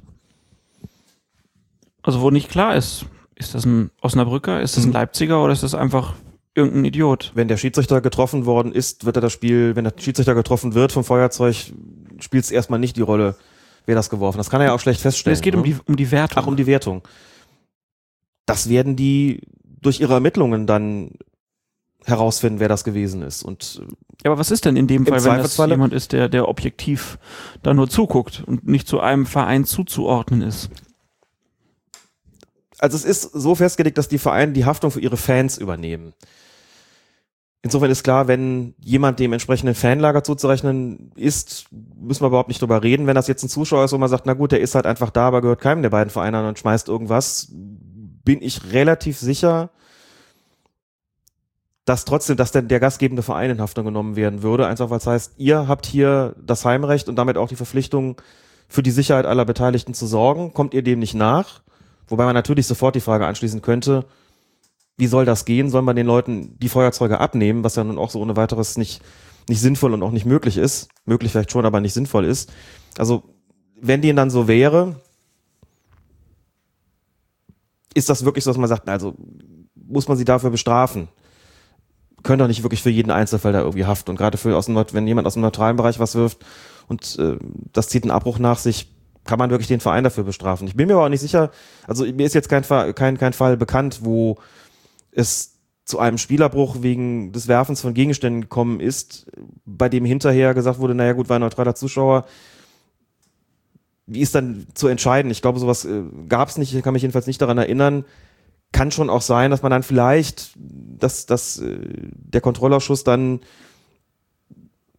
kein, keine Spielwertung gegen den gastgebenden Verein vorschlagen würde und das Sportgericht das entsprechend dann, dann äh, vollziehen würde, sondern dass man dann vielleicht ein Wiederholungsspiel anberaumen würde, indem man sagt, der ist keinem zuzurechnen, deswegen gibt es jetzt eine Neuansetzung. Apropos Wiederholungsspiel. Vorstellen. Leipzig hat ja eins angeboten. Doch das D F B-Sportgericht hat aber gesagt, das geht nicht. Ist nämlich nicht vorgesehen ja. in den Statuten. Ähm, also sowas wie eine zusätzliche Geldstrafe oder eine Platzsperre oder ähnliches, das steht ja noch aus, aber man hätte jetzt nicht sagen können, es gibt ein Wiederholungsspiel und eine Strafe von x tausend Euro für Osnabrück oder es gibt ein Wiederholungsspiel ohne Zuschauer oder so. Die Möglichkeit gab es gar nicht. Die Möglichkeit gibt es nicht. Ich habe mir diesen entsprechenden Paragraph achtzehn, Absatz vier, glaube ich, der Rechts- und Verfahrensordnung des D F B nochmal angeschaut. Da ist das klar festgelegt. Da ist, wer einen Spielabbruch verschuldet, wird bestraft durch die entsprechende Spielwertung. Punkt. Und da steht nichts davon drin, dass der Gegner sagen könnte, wir bieten aber ein Wiederholungsspiel an. Was übrigens auch deshalb logisch ist, weil dieser andere Verein gar nicht der Geschädigte ist. Der hat also gar, gar nicht von irgendwas, natürlich profitiert der von der Wertung, klar, aber er ist nicht der Geschädigte und kann deshalb auch nicht einfach sagen, hier ist hier zwar Unrecht geschehen, aber ich verzichte trotzdem auf dieses oder jenes oder biete eine gütliche Einigung an. Der Geschädigte ist hier nicht A B Leipzig gewesen, deswegen haben die damit auch nichts zu tun gehabt und von Seiten des D F B-Sportgerichts ist auch gesagt worden, das ist auch nicht wünschenswert, dass die Vereine das untereinander ausmachen. Hier gibt es eine Sportgerichtsbarkeit, die ist dafür zuständig. Hier ist ein Vorfall geschehen, der, bei dem es eine klare Sachlage gibt und daran ändern auch die Vereine nichts, auch nicht durch ihre Bereitschaft nochmal gegeneinander anzutreten. Dann wechseln wir nach Reutlingen. Die haben gegen den Karlsruher S C gespielt und auch gewonnen. Und Schiedsrichter Robert Kempter hat dort drei Strafstöße für Reutlingen ausgesprochen, also gegen den K S C und drei Platzverweise gegen den K S C. Zwei davon in Kombination mit Strafstößen wegen Notbremse.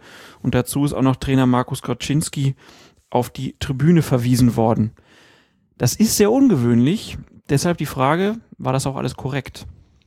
Ich habe nicht das gesamte Spiel gesehen, sondern nur die entsprechenden Szenen. Zu dem Tribünenverweis kann ich tatsächlich nichts sagen. Das war für mich nicht zu erkennen durch die Fernsehaufzeichnung. Ansonsten war alles tatsächlich absolut korrekt. Man ist als Schiedsrichter immer so ein bisschen bemüht, wenn es möglich ist, das Ungleichgewicht nicht zu stark werden zu lassen zwischen den beiden Vereinen. Was also nicht bedeutet, dass ich nach Möglichkeiten suche, wenn ich hier gelb gezeigt habe, dann drüben auch gelb zu zeigen. Aber man schaut immer so ein bisschen, dass man das irgendwie so im, dass man es irgendwie austariert. Das war hier nicht möglich. Zwei klare Notbremsen mit Platzverweisen, auch der dritte Platzverweis und der dritte Strafstoß, einfach hundertprozentig korrekt. Klar regt die Karlsruher das auf, natürlich stehst du da und denkst schon wieder wir, aber er hat ja keine andere Wahl und das zeichnet dann auch einen guten Schiedsrichter aus, dass er sowas erkennt und einfach dann an der Stelle durchzieht und sagt, was muss, das muss und dann ist das jetzt einfach mal so.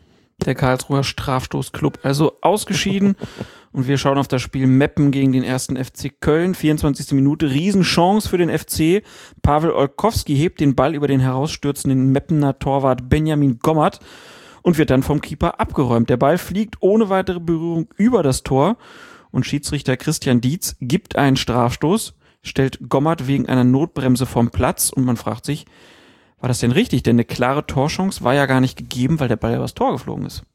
Genau. Dazu nochmal, Ball war schon gespiegelt, das Foul kam danach, also nach dem Abschluss, ist dadurch aber nicht ungeschehen. Insofern ist es eigentlich auch klar, hier muss es einen Strafstoß geben. Hat es auch gegeben. Das, es gibt ja immer wieder so Fälle, wo die Leute sagen, ja gut, er hat doch schon geschossen, Ball geht doch drüber, warum muss ich da noch was machen? Das ist natürlich nicht der Fall. Insofern der Elfmeter korrekt. Bei der Frage der persönlichen Strafe, muss man natürlich sagen, also war das Foul per se schon so hart, dass man sagen könnte, okay, hier ist irgendwie, das war eine brutale Spielweise. Da würde ich sagen, nein, also das ist ein heftiges Foul gewesen, über Gelb können wir reden, über Rot nicht, aber eine Notbremse ist es dann eben auch nicht mehr gewesen, eben weil der Ball über das Tor gegangen ist. Und da spielt dann, spielt es dann doch eine Rolle, dass der Abschluss gesucht worden ist, denn hier konnte er ja gar keine klare Torchance mehr verhindern. Sein, seine Aktion hat Olkowski in, seiner, in seinem Schuss überhaupt nicht beeinträchtigt. Da gab es ja noch keine, kein regelwidriges Vergehen. Das kam erst hinterher. Da ist nichts mehr verhindert worden. Insofern hätte es hier eine gelbe Karte wegen des Foulspiels, wegen der Härte des Foulspiels auch getan. Aber ein Platzverweis wegen einer Notbremse war aus meiner Sicht nicht korrekt. Pech für die Meppener, also in diesem Fall eine Fehlentscheidung von Schiedsrichter Christian Dietz. Kommen wir zum letzten Spiel, was wir im D F B-Pokal besprechen wollen. Würzburger Kickers gegen Werder Bremen. Da war es schon in der Nachspielzeit der zweiten Halbzeit und es gibt einen weiten Schlag nach vorne. Bremens Torwart Felix Wiedwald eilt aus dem Tor und berührt den Ball vor Würzburgs Dominik Notnagel außerhalb seines Strafraums mit der Hand. Und Schiedsrichter René Rode lässt weiterspielen. Warum macht er das?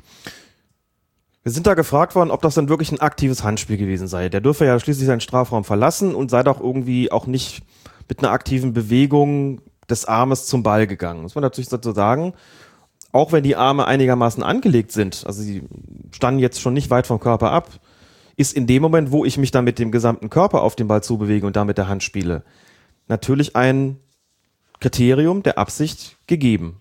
Insbesondere dann, wenn ich da rauslaufe und schon weiß, dass es zu so einer Situation kommen könnte. Ich glaube, der Schiedsrichter hat das Handspiel als solches gar nicht wahrgenommen. Ich glaube, der ist davon ausgegangen, dass er den Ball mit der Brust gespielt hat oder mit irgendeinem Körperteil, mit dem es jedenfalls nicht verboten ist. Hätte er es gesehen, dann hätte er hier, denke ich, auf direkten Freistoß entschieden wegen des Handspiels und dann wäre der Torwart auch des Feldes zu verweisen gewesen, denn das war die Verhinderung einer klaren Torchance. Da hat Werder Glück gehabt, ging er dann in die Verlängerung und wurde dann schließlich auch gewonnen. Also hier in einer nicht ganz unerheblichen Szene tatsächlich ein unglückliches Agieren des Schiedsrichters mit einer in der Konsequenz dann leider falschen Entscheidung. War zum Glück nicht spielentscheidend? Ich weiß gar nicht, wie es schwer zu sagen. Ist. Kickers gegen Bremen. zwei zu null für Werder? Na gut, dann. Fiel dann in der Verlängerung, fielen die Tore. Hätte sonst Unterzahl bedeutet. Ach so. War schwierig ja. Natürlich, ne? Hm. Glück gehabt, die Werderaner. Glück gehabt. Die haben doch sonst immer so Pech mit den Schiedsrichtern. Also laut der Werder-Fans. Habe ich auch öfter gelesen, ja. Egal. Jetzt habe ich eine kurze Frage. Gibt es bei der Champions League Qualifikation schon die Champions League Hymne? Oh, ich habe gestern zwar geguckt, aber gar nicht aufgepasst. Ich habe später also eingeschaltet. Ich habe hab irgendwie noch den Reporter im Ohr, der sagte, es wäre ja was Besonderes, äh, schon auch für einen Christoph Kramer die Champions League Hymne mal zu hören, weil er hätte sie noch nie gehört. Dann habe ich mich gefragt, der war doch in Gladbach, als sie gegen Kiew gespielt haben. Champions League Qualifikation, gab es da keine Hymne. Gestern hing auch alles voll mit Champions League. Ich denke, da spielen die auch, oder? Wir können ja einfach sagen, wir spielen sie jetzt. Falls sie gestern nicht kam, hier für Christoph Kramer die Champions League Hymne.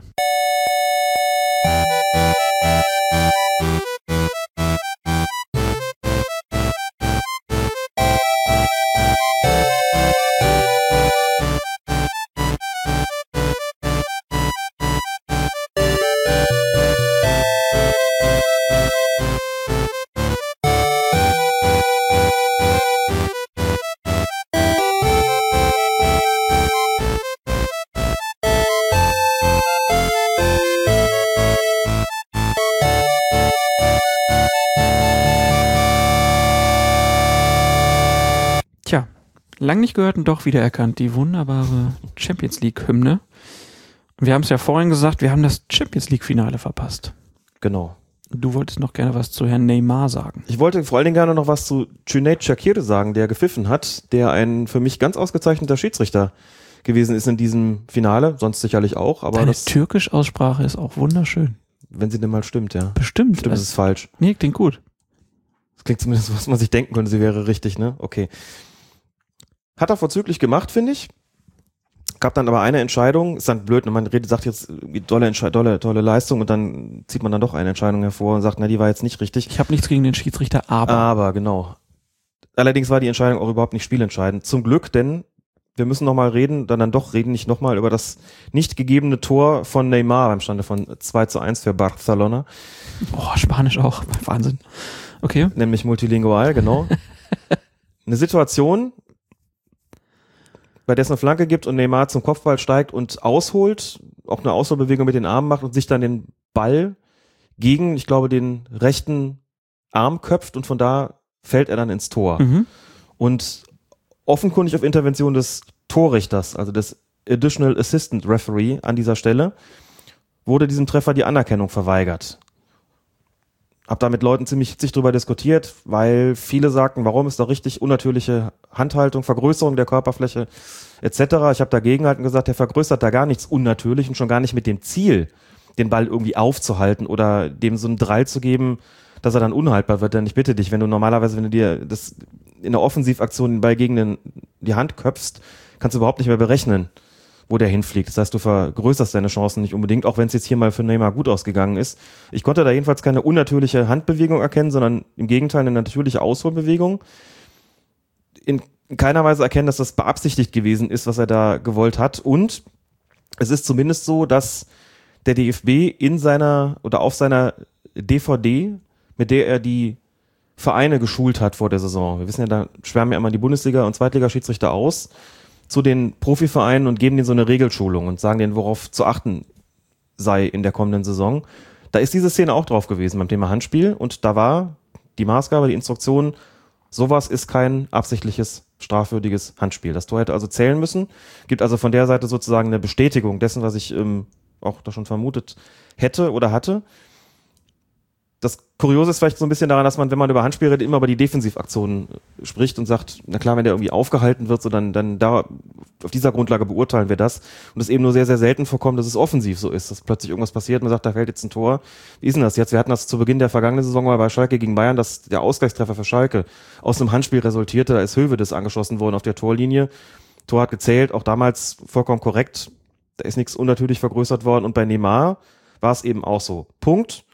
Trotzdem, Riesenleistung von Çakır, hat mir sehr, sehr gut gefallen. Der Auftritt hat es also voll gerechtfertigt. Gab ja vorher so ein bisschen, oh, mh, türkischer Schiedsrichter ganz neu und ist nicht so, türkische Liga nicht so ganz weit vorne und gab so ein bisschen Bedenken, die ich da schon falsch fand, denn der Mann hat schon bei der Weltmeisterschaft Spiele gepfiffen und das auch sehr gut. Also das hat er vollkommen gerechtfertigt, legitimiert diese Ansetzung, hat mir gut gefallen.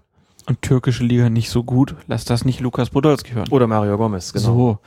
Und so ja nun nicht. Außerdem hat der äh, Çakır hier es ja auch nicht selber falsch gemacht, sondern es war sein Torrichter, oder wie du ihn nennst. Additional Assistant Referee, so heißen die offiziell. Ja. Ich wollte dich nur nochmal Englisch reden hören. Ja, dann kommen wir jetzt zur Champions League Qualifikation mit Christoph Kramer und Schiedsrichter Jonas Eriksson. Der hat nämlich die Partie Lazio Rom gegen Bayern null vier Leverkusen geleitet. Und es waren die Lazio-Fans, die die Leverkusener Spieler, wie zum Beispiel Wendell und Jonathan Tah, mehrfach mit Affenlauten bedacht haben. Und das hat Schiedsrichter Jonas Eriksson dazu veranlasst, eine Stadiondurchsage durchführen zu lassen und hat für den Fall der Fortsetzung dieser rassistischen Rufe den Abbruch des Spiels angedroht. Das ist ja schon mal sehr, sehr krass, dass sowas überhaupt passiert, dass es nötig wird, dass ein Schiedsrichter... Wir haben das ja drüber gesprochen, es gibt da diesen Drei-Stufen-Plan. Eine Stufe davon ist halt, dass man eine Stadiondurchsage machen lässt, dass sowas dann da passiert. Und ich weiß auch nicht, ich hatte nicht so richtig das Gefühl, dass das alles wirklich aufgehört hat hinterher. Mhm. Es gab dann noch von Iglitare hinterher eine ganz krude Erklärung, U und Bu wären unterschiedlich zu bewerten. Also ja. Sich in so einem Fall als was ist der Sportdirektor von Lazio Rom? Ja. Bei einem Verein, der in der Vergangenheit diverse Male durch solche Geschichten aufgefallen ist, sich dann hinterher hinzustellen und da so einen Unfug zu erzählen, irgendwas zwischen U und Bu, das eine ist Angst machen, das andere ist rassistisch und unsere Fans sind nicht rassistisch, das ist doch Quatsch, natürlich sind sie das. Jeder hat das gehört, der Schiedsrichter hat es mitbekommen, hat eine Stadiondurchsage veranlasst. Ich finde das erwähnenswert, es kommt ja selten genug vor. Und zum Glück. Äh, zum Glück. Ähm, als Schiedsrichter ist man aufs Spiel konzentriert und ich glaube, hinreichend sensibilisiert zu sein für dieses Thema und kann schon sagen, man ist tatsächlich stark aufs Spiel konzentriert und wenn du dann als Schiedsrichter sowas sowas mitbekommst, vielleicht war es auch der vierte Offizielle, der es ihm gesagt hat, keine Ahnung, spielt ja keine Rolle, einer muss es dann irgendwie hören, dann ist das schon hinreichend deutlich gewesen. Und dass er das getan hat, dass, als ich es gestern hörte, dachte ich mir so, wow, jetzt bin ich gespannt, was passiert. Also, weiß nicht, ob es dann komplett aufgehört hat, fand das von der Akustik her, ehrlich gesagt, sehr schwer zu identifizieren, aber auch nicht das erste Mal bei Lazio, sind ja auch schon diverse Male dafür bestraft worden. Könnte jetzt gut sein, dass das nächste Mal das ansteht, auch wenn der Spielerbruch dann eben nicht erforderlich war oder nicht durchgeführt worden ist. Aber das muss man an der Stelle nochmal sagen, das ist dann schon auch Aufgabe des Schiedsrichters, da die entsprechenden Maßnahmen einzuleiten. Das hat er getan und das ist erwähnenswert und gut. Ja, dann kommen wir zum Fußball. vierundvierzigste Minute. Schneller Angriff von Lazio. Antonio Candreva versucht an der Außenlinie durchzubrechen und wird dann vom bereits verwarnten Wendell mit dem Hinterteil unsanft zu Fall gebracht. Lazio hat natürlich gelb-rot gefordert, Eriksson lässt die Karte aber stecken. Aus deiner Sicht wäre dann Platzverweis angebracht gewesen? Jonas Eriksson ist ein Schiedsrichter, der viel mit Spielern kommuniziert, den man, glaube ich, schon mit Fug und Recht zu den Top-Schiedsrichtern nicht nur in Europa, sondern in der Welt zählen kann. Und der bei persönlichen Strafen meist eine recht liberale Linie hat. Das heißt, so schnell zieht er nicht. Und kommt normalerweise trotzdem gut klar und leitet das Spiel mit seiner Persönlichkeit. Das Spiel gestern war extrem schwer. Das ist nicklig gewesen. Das ist von den Zweikämpfen sehr intensiv gewesen, auch schnell gewesen. Da steht eine Menge auf dem Spiel. Und für ihn, wie gesagt, alles andere als leicht zu leiten. Ich fand seine Linie bei den persönlichen Strafen gestern Abend diesmal tatsächlich zu liberal, zu großzügig. Oder sagen wir zu schwanken, denn hat schon vor der Situation eine gelbe Karte für Leno gegeben, die sich mir nicht so recht erschlossen hat. Da ging es darum, dass er die Ausführung eines Eckstoßes oder die schnelle Ausführung eines Eckstoßes verhindert haben soll, glaube ich, indem er einen Ball, der noch auf dem Feld lag, dann nicht rausgekickt hat. Also das schien mir zu kleinlich zu sein. Während er in der Situation aus meiner Sicht gelb-rot hätte zeigen müssen. Also wenn man sich die Szene anschaut, wenn da das Foul nicht passiert, dann ist der Spieler außen durch und hat Platz. Und damit ist schon alleine, unabhängig davon, dass das Foulspiel an sich auch durchaus mit Schmackes und in einigem Tempo geschehen ist, hat das Ganze auch ein taktisches Moment gehabt, denn wie gesagt, der hätte, hätte durchlaufen können rechts, da wäre nicht mehr so viel Chancen gewesen für einen Leverkusener Spieler da einzugreifen, hätte also möglicherweise eine gute Chance einleiten können. Zwei Gründe für eine Verwarnung und wenn der Spieler schon verwarnt ist, dann kriegt er halt gelb-rot. Die hier nicht gezeigt zu haben, war aus meiner Sicht falsch und hatte vor allen Dingen auch eine negative Signalwirkung für den weiteren Verlauf des Spiels. Kam nämlich gleich in der siebenundvierzigsten Minute dann dazu, dass Maurizio mit hohem Tempo angerauscht kam und Karim Bellarabi bei einem Angriff der Leverkusener an der Seitenlinie mit ausgefahrenem Bein am Rücken äh, getroffen hat. Und hier hat es Eriksson dann bei Gelb belassen. Da habe ich gedacht, na, also... Da sind andere schon vom Platz geflogen, ja, komm, um das so zu formulieren. Ja. Komm, das war rot, da muss man nicht drüber diskutieren. Der springt dem in den Rücken mit einem Bein, das irgendwie eins Komma fünfzig Meter über, über dem Boden ist. Und das Ganze noch mit Tempo. Also das ist ein klarer Platzverweis. Roger Schmidt war auch richtig sauer hinterher. Ja, verstehe ich auch, zu Recht. Und das meine ich damit. Also das passte zur Linie von, von Eriksson bei den persönlichen Strafen wegen Vergehen nach Regel zwölf, also wegen, wegen Foulspielen. Ja. Da ist er extrem zurückhaltend gewesen, was das betrifft. Aber nochmal, das ist eine negative Signalwirkung und Wendell ist nicht geflogen, Maurizio kriegt hier nur gelb. Und natürlich wird das Spiel dann härter. Was ist, ist doch klar, wenn die Spieler merken, wie weit, sie können sehr weit gehen bei diesem Schiedsrichter, verhalten sie sich entsprechend. Das ist zwar keine totale Knüppelei geworden, aber das hat Eriksson die Spielleitung erschwert. Und zwar aus eigenem Verschulden. Dass einem Schiedsrichter das passiert, von seinem Niveau und von seiner Qualität, puh, also bei allem Verständnis dafür, dass es schwer war, dazu hat er leider sein Schärflein auch an der Stelle beigetragen. Das war klar, knallrot, Punkt. Nächste Szene, neunundsechzigste Minute, Konter der Leverkusener. Bellarabi passt von der Torauslinie in den Rücken der Abwehr. Hakan Çalhanoğlu zieht ab, Stefan Kießling steht in der Schussbahn und fälscht den Ball ins Tor ab. Und Lazios Torwart ist draußen. Zwei Verteidiger stehen mit Kießling in der Nähe der Torlinie und der Assistent signalisiert Abseits. Und jeder hat gedacht, das kann doch nicht abseits sein. Da stehen doch zwei Laziali auf der Linie. Aber er hat richtig gelegen. Konnte ja. er das gesehen haben? Ich denke, es war eine Teamarbeit, bei der sich die Headsets mal wieder bewehr, be, bewährt haben. Ich könnte mir vorstellen, dass der Schiedsrichter gesehen hat, dass Kießling den Ball berührt hat und er dann mit dem Assistenten abstimmen musste, auf den die Leverkusener losgegangen sind. Stand er im Abseits, ja oder nein? Also musste quasi klären, hat ein Spieleingriff stattgefunden. Vielleicht hat es der Assistent auch selbst gesehen. Ich fand es nicht so eindeutig äh, im Originaltempo, dann in der Zeitlupe hat man gesehen, klar, Kießling hat den Ball berührt. Hätte er es nicht, dann hätte das Tor eigentlich schon zählen müssen, denn anders als bei diesem Spiel zwischen Nürnberg und achtzehnhundertsechzig München war das jetzt keine ähm, ballbezogene Aktion im Sichtfeld des Torhüters oder auch nur des Feldspielers, also der hat die nicht beeinflusst. So, das Tor hätte dann sicherlich gezählt, also da werden die wahrscheinlich kooperiert haben. Und diese Verwunderung bei manchen, die geguckt haben und gesagt, na gut, der Torwart ist draußen, da stehen zwei Feldspieler noch, wo ist denn das Abseits?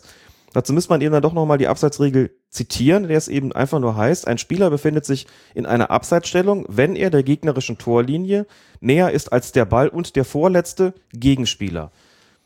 Da wird der Torwart mitgerechnet, in der Regel ist der Torwart ja der letzte Mann, wie man so sagt, oder der letzte Spieler, aber es können eben auch zwei Feldspieler sein. Der Torwart wird da einfach mitgezählt. Wir mhm. zählen die Gegenspieler und der Torwart hat da keine Spezialrolle. Ist aber... Wenn er weiter draußen ist, aufgrund der und der Sehgewohnheiten, weil es eben häufig ist, dass er der letzte Mann ist oder der vorletzte, für den Assistenten schwieriger dann umzuschalten und sich klarzumachen, der Keeper bietet mir jetzt keine Orientierung mehr beim Abseits, jetzt muss ich umschalten, jetzt muss ich klar, mir klar werden, da sind zwei Verteidiger. Und Kießling stand so zwischen diesen beiden und das war höllisch schwer zu sehen, weil sich das auch in Blitzgeschwindigkeit verschoben hat. Also die Entscheidung richtig getroffen zu haben, das war Weltklasse. Das war nicht weniger als Weltklasse. Absolut grandios, da einen Fehler zu machen, da war die Wahrscheinlichkeit deutlich größer, als das Ding richtig zu entscheiden. Wahnsinn. Super. Nach dem Lob müssen wir dann wieder mit der Kritik anfangen, glaube ich, weil in der zweiundachtzigsten Minute ist es Diao Keita, der Kyriakos Papadopoulos enteilt und dann von dem Griechen etwa, also gut zwanzig Meter vor dem Tor, in relativ zentraler Position niedergerungen wird. Ich glaube, so kann man es sagen. Ähm, dass dann da noch ein Leverkusener Verteidiger hätte eingreifen können, darf man bezweifeln. Und dennoch zeigt Eriksson hier nicht rot. Papadopoulos bekommt nur gelb. Klare Fehlentscheidung aus meiner Sicht. Ja, Fehlentscheidung. Da lief noch ein Leverkusener irgendwo in der Nähe, aber ich bezweifle, dass der noch eingreifen konnte. Und damit ja, vor allem, man hat ja bei Keita auch ja gesehen, wie ja. schnell der ist. Ja. Er hat ja auch das Tor äh, sich ersprintet, sage ich mal. Und das kriegst du mit als Schiedsrichter, dass das so ist. Und das mindert die Chancen des Verteidigers zusätzlich. Insofern wird das tatsächlich auch mit einbezogen. Der wäre frei durch gewesen. Damit war es eine klare Notbremse. Und im Prinzip, wenn man die Gelb-Rot mitrechnet, der dritte nicht gegebene Platzverweis in diesem Spiel. Und das ist dann an Fehlern im Bereich der Personalstrafen doch deutlich zu viel, finde ich. Für einen Schiedsrichter dieser Qualität. Wie gesagt, vom ganzen Auftreten her, souverän wie immer, großartig, auch die Sache mit dem Abseits. Aber bei, den, bei der Kartenvergabe... Das habe ich ehrlich gesagt nicht verstanden, warum er da so nachlässig gewesen ist. Ja, damit hast du das, finde ich, ganz gut zusammengefasst, die Leistung von Herrn Eriksson. Ähm, ja, dann verlassen wir die Champions League, kommen in die Weltklasse. Wir kommen zu den Hörerfragen. Hans-Christian Asemissen hat sich in der Kommentarspalte auf fokusfußball punkt de gemeldet. Er fragt, wann darf beim Fußball eigentlich gewechselt werden? In der sechsundsiebzigsten Minute des Champions-League-Finals stand Hernandez einwechselbereit an der Linie bei gleichzeitig ruhendem Ball für Barcelona. Der Freistoß wurde von Messi ausgeführt, der Wechsel jedoch erst nach der folgenden Spielunterbrechung. Hätte hier vor dem Freistoß gewechselt werden können und ist nicht und ist nur nicht gewechselt worden, weil die Auswechslung von Enrique nicht entsprechend beim vierten Offiziellen angemeldet wurde? Durch die Art des Wechsels ergab sich für Barca beim Spielstand von zwei eins natürlich die Möglichkeit, um Zeit zu gewinnen, weswegen eine Aufteilung auf mehrere Spielunterbrechungen als taktisches Mittel genutzt werden kann. Hat sich der Christian seine Frage da eigentlich schon selbst mit beantwortet? So ist es. Hat er. Greift man trotzdem gerne auf, weil das immer mal wieder gefragt wird. Wenn eine Mannschaft auswechseln möchte, ist diesem Wunsch grundsätzlich stattzugeben. Wenn nicht in der aktuellen Spielunterbrechung, dann auch zumindest in der nächsten. Man kann das als Schiedsrichter nicht unterbinden. Und wenn die drei Spielunterbrechungen nacheinander nutzen möchten, um dreimal zu wechseln, dadurch Zeit zu gewinnen, dann ist das ihr gutes Recht, dann wird das halt im Zweifelsfalle nachgespielt, wenn es zu lange dauert. Hier in diesem konkreten Fall schien es mir auch so gewesen zu sein, dass der Wechsel einfach noch nicht angemeldet gewesen ist. Und das ist eben bei Spielen mit Beteiligung des vierten Offiziellen so, der muss Bescheid gesagt bekommen, der notiert sich das, richtet das entsprechend auf dieser Auswechseltafel so ein. Und weil das noch nicht so war, durfte der Spieler noch nicht aufs Feld. Das sieht dann im Amateurbereich logischerweise anders aus und durfte aber hier, wie gesagt, der Grund gewesen sein, warum es eben dann noch eine Spielunterbrechung gedauert hat. Es gibt so im, weiß nicht, was wir schon mal erzählt haben, im Amateurbereich so ein bisschen so die Anweisung an die Schiedsrichter, oder die haben zumindest die Möglichkeit, wenn ein Eckstoß ausgeführt wird und der Assistent muss von der Eckfahne zur Mittellinie wetzen, um eine Auswechslung zu, durchzuführen, dann wieder zurück, dass man da schon mal sagt, bitte bei der nächsten Spielunterbrechung. Aber grundsätzlich lässt sich das vom Schiedsrichter nicht über Gebühr verzögern und unterbinden sowieso nicht, weil das ein Recht der Mannschaften ist. Nächste Frage von M O P. Mir fiel beim Pokalspiel Aalen gegen Nürnberg auf, dass Bibiana Steinhaus ihre gelben Karten nicht in der Brusttasche, sondern in der vorderen rechten Hosentasche trägt. Mir ist zwar bekannt, dass es keine feste Vorgaben gibt, wo ein Schiedsrichter seine Karten zu tragen hat, dennoch entfachte daraus in unserer Fußballrunde daraus eine Debatte, ob dahinter bei weiblichen Schiedsrichterinnen im Männerfußball ein System steckt. Könnt ihr empirisch einschätzen, ob Schiedsrichterinnen tendenziell gelbe Karten nicht in der Brusttasche tragen, weil sie sich unwohl fühlen, wenn ihnen Männer auf die Brüste stachen? Das hat er in Anführungszeichen gesetzt. Oder wäre das sogar etwas, das Alex als Schiedsrichterbeobachter Frauen empfehlen würde, um den Fokus weg von den Brüsten und Weiblichkeit hin zur Rolle Schiedsrichter zu lenken? Oder aber sollte sich unsere angetrunkene Fußballrunde Sexismus vorwerfen, weil wir diese Diskussion anhand der einzigen uns bekannten Schiedsrichterin führen, die vielleicht einfach nur gerne ihre gelben Karten in der Hosentasche trägt? Erstmal vielen Dank für diese wunderbar formulierte Frage. Ja. Und ist ja mal eine ganz interessante Debatte. Also, wie ist denn das? Wo hast du denn deine Karten getragen? Ganz klassisch die gelbe Karte in der linken Brusttasche, die Spielnotizkarte in der rechten und die rote Karte in der hinteren Hosentasche. In die Seitentaschen kam bei mir nur die Wählmarke. Und ein Taschentuch. Hab ich nie dabei gehabt, tatsächlich. Und eine Zeit lang hatte ich da eine zweite Pfeife, bis ich dazu übergegangen bin, die mit der anderen zusammen in so einen Ring zu hängen, um etwas mehr sozusagen in der Hand zu haben. Also früher hatte ich da auch noch die Ersatzpfeife drin. Das war die klassische Orientierung. So bin ich quasi ausgebildet worden und habe das auch nie geändert. Mhm. Ich hätte eine gelbe Karte nie in die Hosentasche gesteckt, weil ich, glaube ich, viel zu viel Schiss hätte, dass sie mir da rausfällt. Die sind ja nicht zu. Gut, eine Brusttasche ist auch nicht zu, die ist halt oben offen und hast außerdem nur so einen Klettverschluss. Das haben die seitlichen Hosentaschen bei der Schiedsrichter-Kollektion nicht. Ich habe keinerlei empirische Untersuchungen angestellt, wo Schiedsrichterinnen ihre Karten zu verstauen pflegen. Würde vermuten, dass das potenziell auf die Brüste gestarrt bekommen eher keine Rolle dabei spielt. Bei den neuen Trikots ist es wohl so, dass die Brusttaschen ein bisschen kleiner geschnitten sind, als das bei alten Kollektionen der Fall gewesen ist, was bedeutet, dass man etwas mehr Mühe hat, die gelbe Karte da rauszufingern. Und nichts ist blöder, als vor einem Spieler zu stehen, den ich gerade verwarnen will, und erstmal nesteln zu müssen. Das Wort nesteln ist übrigens auch ganz großartig. Ich glaube, das Wort nesteln ist dafür erfunden worden, ist dafür erfunden worden dass, man, dass man nestelt. Man muss dann die gelbe Karte hervornesteln. Das ist also der neuen Kollektion geschuldet, dass immer mehr Schiedsrichter und auch Schiedsrichterinnen dazu übergehen, Karten, ihre, ihre gelbe Karte in der seitlichen Hosentasche zu verstauen. Und das dürfte auch für Bibiana Steinhaus der Grund sein, warum sie das getan hat. Also es ist kollektionsbedingt, sagen wir mal, und glaube ich nicht so sehr bedingt durch Geschlecht oder Sexismus der Spieler. Wir werden ja die Trikots nächste Woche besprechen. Mhm. Ähm, das merken wir uns einfach schon mal, diese... Ich würde sagen, schon Kritik der etwas zu engen Taschen. Äh, Kritik der Taschenenge. Ja. Definitiv, ja. Ne? Du hast aber mir auch erzählt, dass du auch viele Schiedsrichter kennst, die mittlerweile ja. ihre gelben Karten so in der Hosentasche haben, weil das sieht ja auch lässig aus. Ne? Man kommt da so angelaufen, dann greift man sich so in die Hosentasche und holt den Karton raus und fertig ist die Laube. Brauchst nicht mehr da nesteln. Mein Ding wäre es nicht. Ich kann dem ästhetisch in gewisser Weise was, ab, was abgewinnen, wenn man sagt, man zaubert das so lässig aus der Hosentasche hervor. Ich fand und finde eigentlich bis heute persönlich den Effekt, der entsteht, wenn ich eine Karte aus meiner Brusttasche hole, besser. Vielleicht auch deswegen, weil ich es gewöhnt bin. Aber da zu stehen und Hand an die Brust zu legen, und das ist eigentlich so die, die klassische Geste. Das ist natürlich weniger lässig. sondern unterstreicht mir den disziplinarischen Charakter des Zeigens der gelben Karte, weshalb ich das eigentlich bevorzuge. Ich kenne auch Kollegen, die, nachdem ihnen die Brusttaschen so ein bisschen zu eng vorkamen, angefangen haben, ihre gelben Karten zurechtzuschneiden, die sie kleiner gemacht haben. Finde ich gut. Das ist ja nun auch eine sehr pragmatische Herangehensweise. Es gibt auch in anderen Sportarten noch viel kleinere Karten, die hätte man doch einfach kaufen können. Die sind, glaube ich, teilweise zu klein, ne?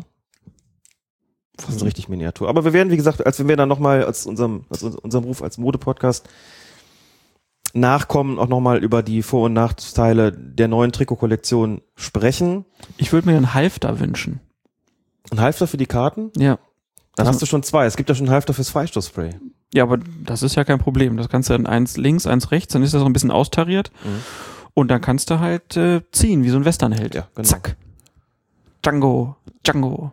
Genau, und dann sagen wir alle Django, wie damals bei dem Schiedsrichterkollegen, der zwei gelbe Karten dabei hatte und sie beim Spiel zwischen Mainz null fünf und Sankt Pauli plötzlich eine links und eine rechts rausholte. Wir sollen zeigen und nicht ziehen. Komm, Cowboys, los geht's. Auf geht's, ja, Cowboys, genau. Dann haben wir noch ein paar Geschichten, die wir besprechen wollen. Ähm, zunächst im Kreis Bad Segeberg sind insgesamt sechs Vereine mit Punktabzügen bestraft worden, weil sie das sogenannte Schiedsrichtersoll nicht erfüllt haben. Darunter befindet sich auch Schleswig-Holstein-Ligist. Ein Schleswig-Holstein-Ligist, ja. Der nun mit drei Minuspunkten die Saison beginnen musste. Was ist da los, Schleswig-Holstein? Der Buchsen ist weg, ne? Ja.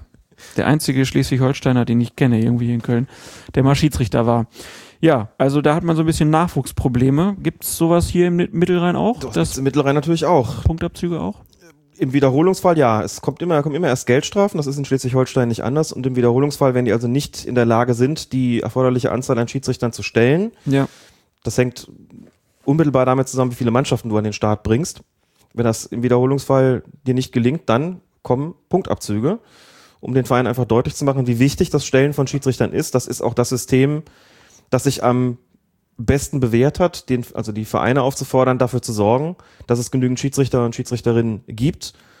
Andernfalls müssen sie bluten. Es gab vor vielen Jahren in Rheinland-Pfalz mal den Fall eines Vereins, der Eintracht Glaschemie Wirges. Die wären eigentlich von der Verbandsliga in die Oberliga aufgestiegen, beziehungsweise wieder aufgestiegen, und hatten aber zum wiederholten Mal einen Schiedsrichter unter Soll und mussten dann in die Landesliga absteigen. Also Abstieg statt Aufstieg, weil sie zu wenig Schiris hatten. Das hat natürlich richtig geschmerzt. Und in Schleswig-Holstein jetzt also Mannschaften, die mit einer negativen Punktebilanz starten. Das muss nicht immer ein Nachteil sein, wie wir ja gerade am S V Sandhausen sehr schön sehen. Kann auch Motivation sein, aber Spaß beiseite. Wir haben das ja auch nochmal mit reingenommen, um klarzumachen, es gibt da offensichtlich ein Problem, das die Mannschaften dann auch betrifft. Und so wird das geregelt, wenn es nicht genügend gibt. Es gibt Punktabzüge. Wir haben auch, glaube ich, vor ein paar Folgen mal über einen Verein gesprochen, der gesagt hat, so, wenn ihr das nicht hinkriegt, dann melden wir hier die erste Mannschaft ab. Genau. Ähm, ja, dann gucken wir nochmal nach Sachsen-Anhalt. Dort wird der F C Ostelbien Dornburg von den Schiedsrichtern bestreikt. neunundfünfzig von fünfundsechzig Referees weigern sich nämlich, den von Neonazis dominierten Verein zu pfeifen. Immer wieder kommt es bei den Spielen des Clubs zu Drohung und Gewalt, und nun soll der Verein auch aus dem Spielbetrieb ausgeschlossen werden. Das hat der Sachsen-Anhaltinische Fußballverband jetzt äh, in Angriff genommen. Da ist noch nicht ganz klar, ob das klappt oder nicht. neunundfünfzig von fünfundsechzig Schiedsrichtern, das ist schon mal ein deutliches Zeichen. Fast alle. Man hätte sich alle gewünscht. Äh, ist dir ein Fall bekannt, wo Ähnliches mal passiert ist? Nein, vor allen Dingen nicht dauerhaft. Was es immer mal wieder gibt, sind Schiedsrichterstreiks an einem bestimmten Spieltag nach irgendwelchen Gewaltexzessen, um das berühmte Zeichen zu setzen. Aber dass sich fast alle Schiedsrichter weigern, weigern, einen bestimmten Verein zu pfeifen, muss dazu sagen, es gibt auch mehrere Mannschaften, die sich weigern, gegen die zu spielen.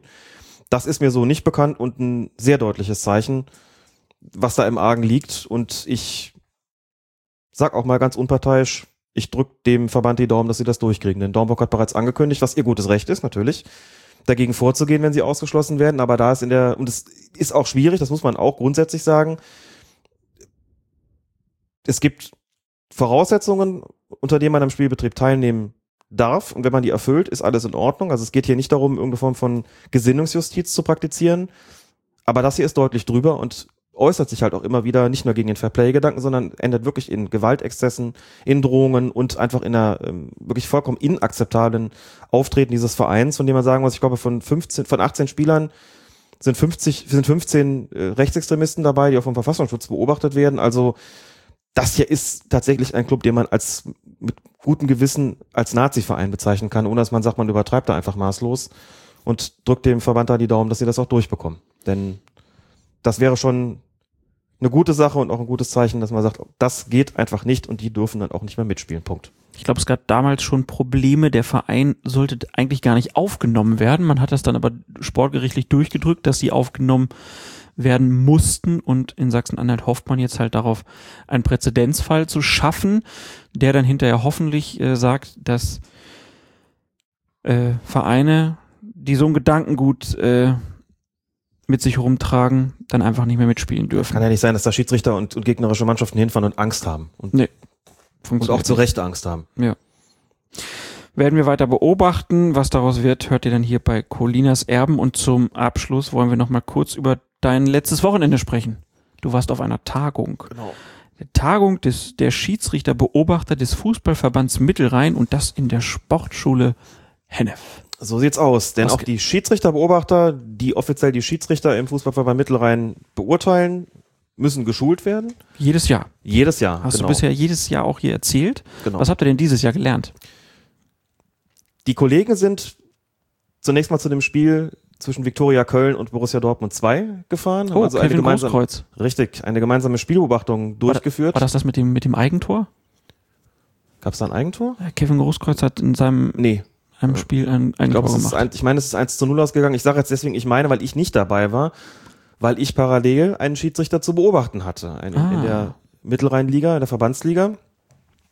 Der musste da beobachtet werden, einer musste es machen und ich war es. Das heißt, ich habe an dieser gemeinsamen Spielbeobachtung nicht teilgenommen. Diese gemeinsame Spielbeobachtung dient eigentlich dazu, dass man ja, sich das gemeinsam anguckt und anschließend darüber spricht, um so die Kriterien so ein bisschen zu vereinheitlichen, um darüber zu sprechen, wer hat was wie gesehen, wer würde was wie beurteilen, um einfach zu sagen, worauf wird Wert gelegt? Also man versucht einfach so das zu vereinheitlichen, sodass die Schiedsrichter, wenn sie einen Beobachter haben, nicht befürchten müssen, dass da vollkommen unterschiedlich gepunktet wird. So nach dem Motto, wenn der X kommt, weiß ich, ah, da kriege ich immer ganz viel, wenn der Y kommt, ganz wenig. Klar, die Gerüchte, manchmal sind es auch mehr als Gerüchte, gibt es natürlich trotzdem, aber das soll eben möglichst nivelliert werden, dass sowas, dass die Unterschiede nicht so wahnsinnig groß sind. Und anschließend bekommt man, also geht's dann in die Sportschule Hennef.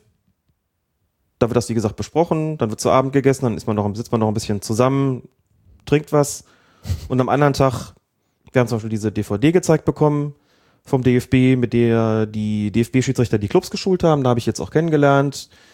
Wir haben, sind geschult worden in puncto Online-Beobachtungsbogen, bis jetzt haben wir immer einen Vordruck gehabt, den wir ausgefüllt haben, der wurde dann per E-Mail als Word-Dokument zum Beispiel verschickt. Jetzt werden diese Beobachtungen, laufen direkt über das sogenannte D F B-Net, über das eigentlich alles läuft. Also jetzt gibt es den Online-Beobachtungsbogen. Wir sind informiert worden, was gibt es für Regeländerungen zu dieser Saison. Der Punkt ist, es gibt eigentlich keine. So die Möglichkeit des, des Wiedereinwechselns von Spielern in unteren Amateurklassen ins Regelwerk aufgenommen. Das wird aber schon eine ganze Weile praktiziert. Haben also ein bisschen Regelkunde noch bekommen. Solche Dinge finden auf einer Beobachtertagung statt. Und das macht eigentlich immer sehr viel Spaß, auch schön die Kollegen zu sehen. Immer eine sehr nette Angelegenheit. Und wenn man da rauskommt, hat man schon immer das Gefühl, jetzt kann die Saison auch kommen und wir wissen, worauf wir bei den Schiedsrichtern besonders zu achten sind. Es wird natürlich immer noch mal gesagt, wie das so ist mit der Punktevergabe, ob sich was dran geändert hat, nochmal so ein bisschen aufgefrischt. Wofür werden Punkte draufgegeben, wofür werden Punkte abgezogen, wie wirkt sich der Schwierigkeitsgrad eines Spiels aus in Bezug auf die Bewertung und so weiter und so fort. Das spielt dann auch immer noch eine Rolle und wird auch gesagt, wie waren das in der vergangenen Saison? In welchem Spektrum, Punktespektrum hat sich das abgespielt?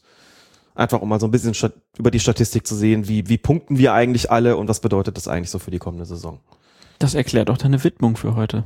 Das erklärt meine Widmung, denn ich möchte diese Folge, ich glaube, wir hatten das noch nicht getan, in diesen bis jetzt eben siebzig Folgen allen Schiedsrichter, Beobachtern widmen, die uns hören. Ja, und auch allen anderen, weil ohne die wird es ja auch keine Auf- und Abstiege bei den Schiedsrichtern geben. Richtig. Die entscheiden das ja im Prinzip. Ja, wir haben eben nochmal nachgeguckt, dann äh, wie viele Spiele Erfahrung fallen weg. Aktuell wären es neunzehnhundertfünfzig. Du hast also recht gehabt. Da werden also noch ein paar mehr dazukommen sogar über die Saison. Also da bricht ordentlich was weg.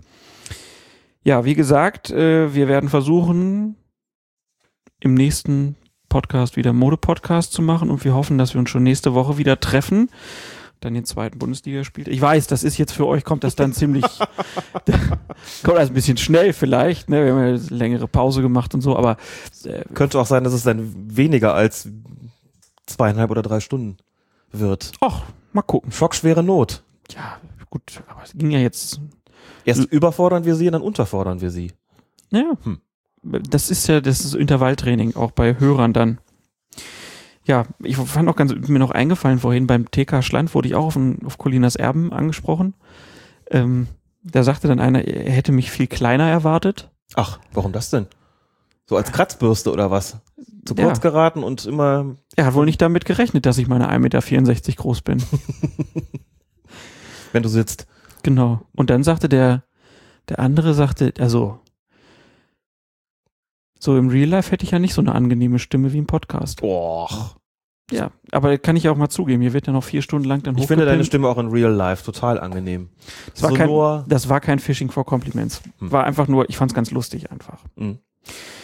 Ja, lieber Alex, dann wie immer vielen Dank hier für die Erläuterung. Hab wieder was gelernt. Ich hoffe, die Hörerinnen und Hörer auch. Gern geschehen, wie immer. Und dann bleibt es nur noch zu sagen, bleibt uns gewogen. Wir verabschieden uns mit einem dreifachen Gut, Pfiff, Gut, Pfiff, Gut, Pfiff. Habt ihr das beim Beobachterlehrgang zum Schluss gemacht? Es hat einen Kollegen gegeben, der ein Spiel pfeifen musste. Also es, manche Beobachter pfeifen auch noch selbst. Durchaus auch in den Verbandsklassen. Und als der sich vom Acker macht und sagt, ich fahre dann jetzt mal, dann wurde er, wurde ihm ein Gut Pfiff entboten von mehreren Kollegen. Sehr schön. Ne? Ja. Dann äh, bieten wir auch noch einen Gut Pfiff Richtung Rasenfunk-Tribünengespräch, da war ich zu Gast. Wir sprachen über sehr viele Podcasts. Wer sich also jetzt denkt, ach, schon wieder vorbei, ich brauche neue Fußball-Podcasts, der höre mal in das letzte Tribünengespräch rein. Max Jakob Ost hat mich dazu auch eingeladen. Wir haben sehr viele Empfehlungen aussprechen können. Es gibt sehr viele schöne Fußball-Podcasts zu unterschiedlichsten Vereinen, unterschiedlichsten Themen, in unterschiedlichsten Sprachen natürlich auch.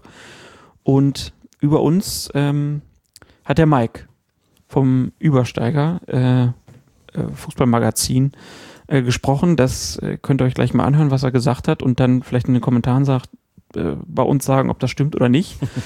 äh, und wir grüßen natürlich auch mit einem Gut Pfiff den Millanton.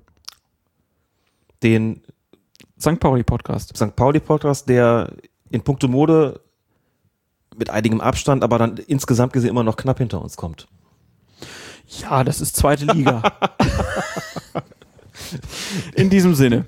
Jetzt kommt Mike und wir kommen nächste Woche wieder. Bis denn. Tschüss.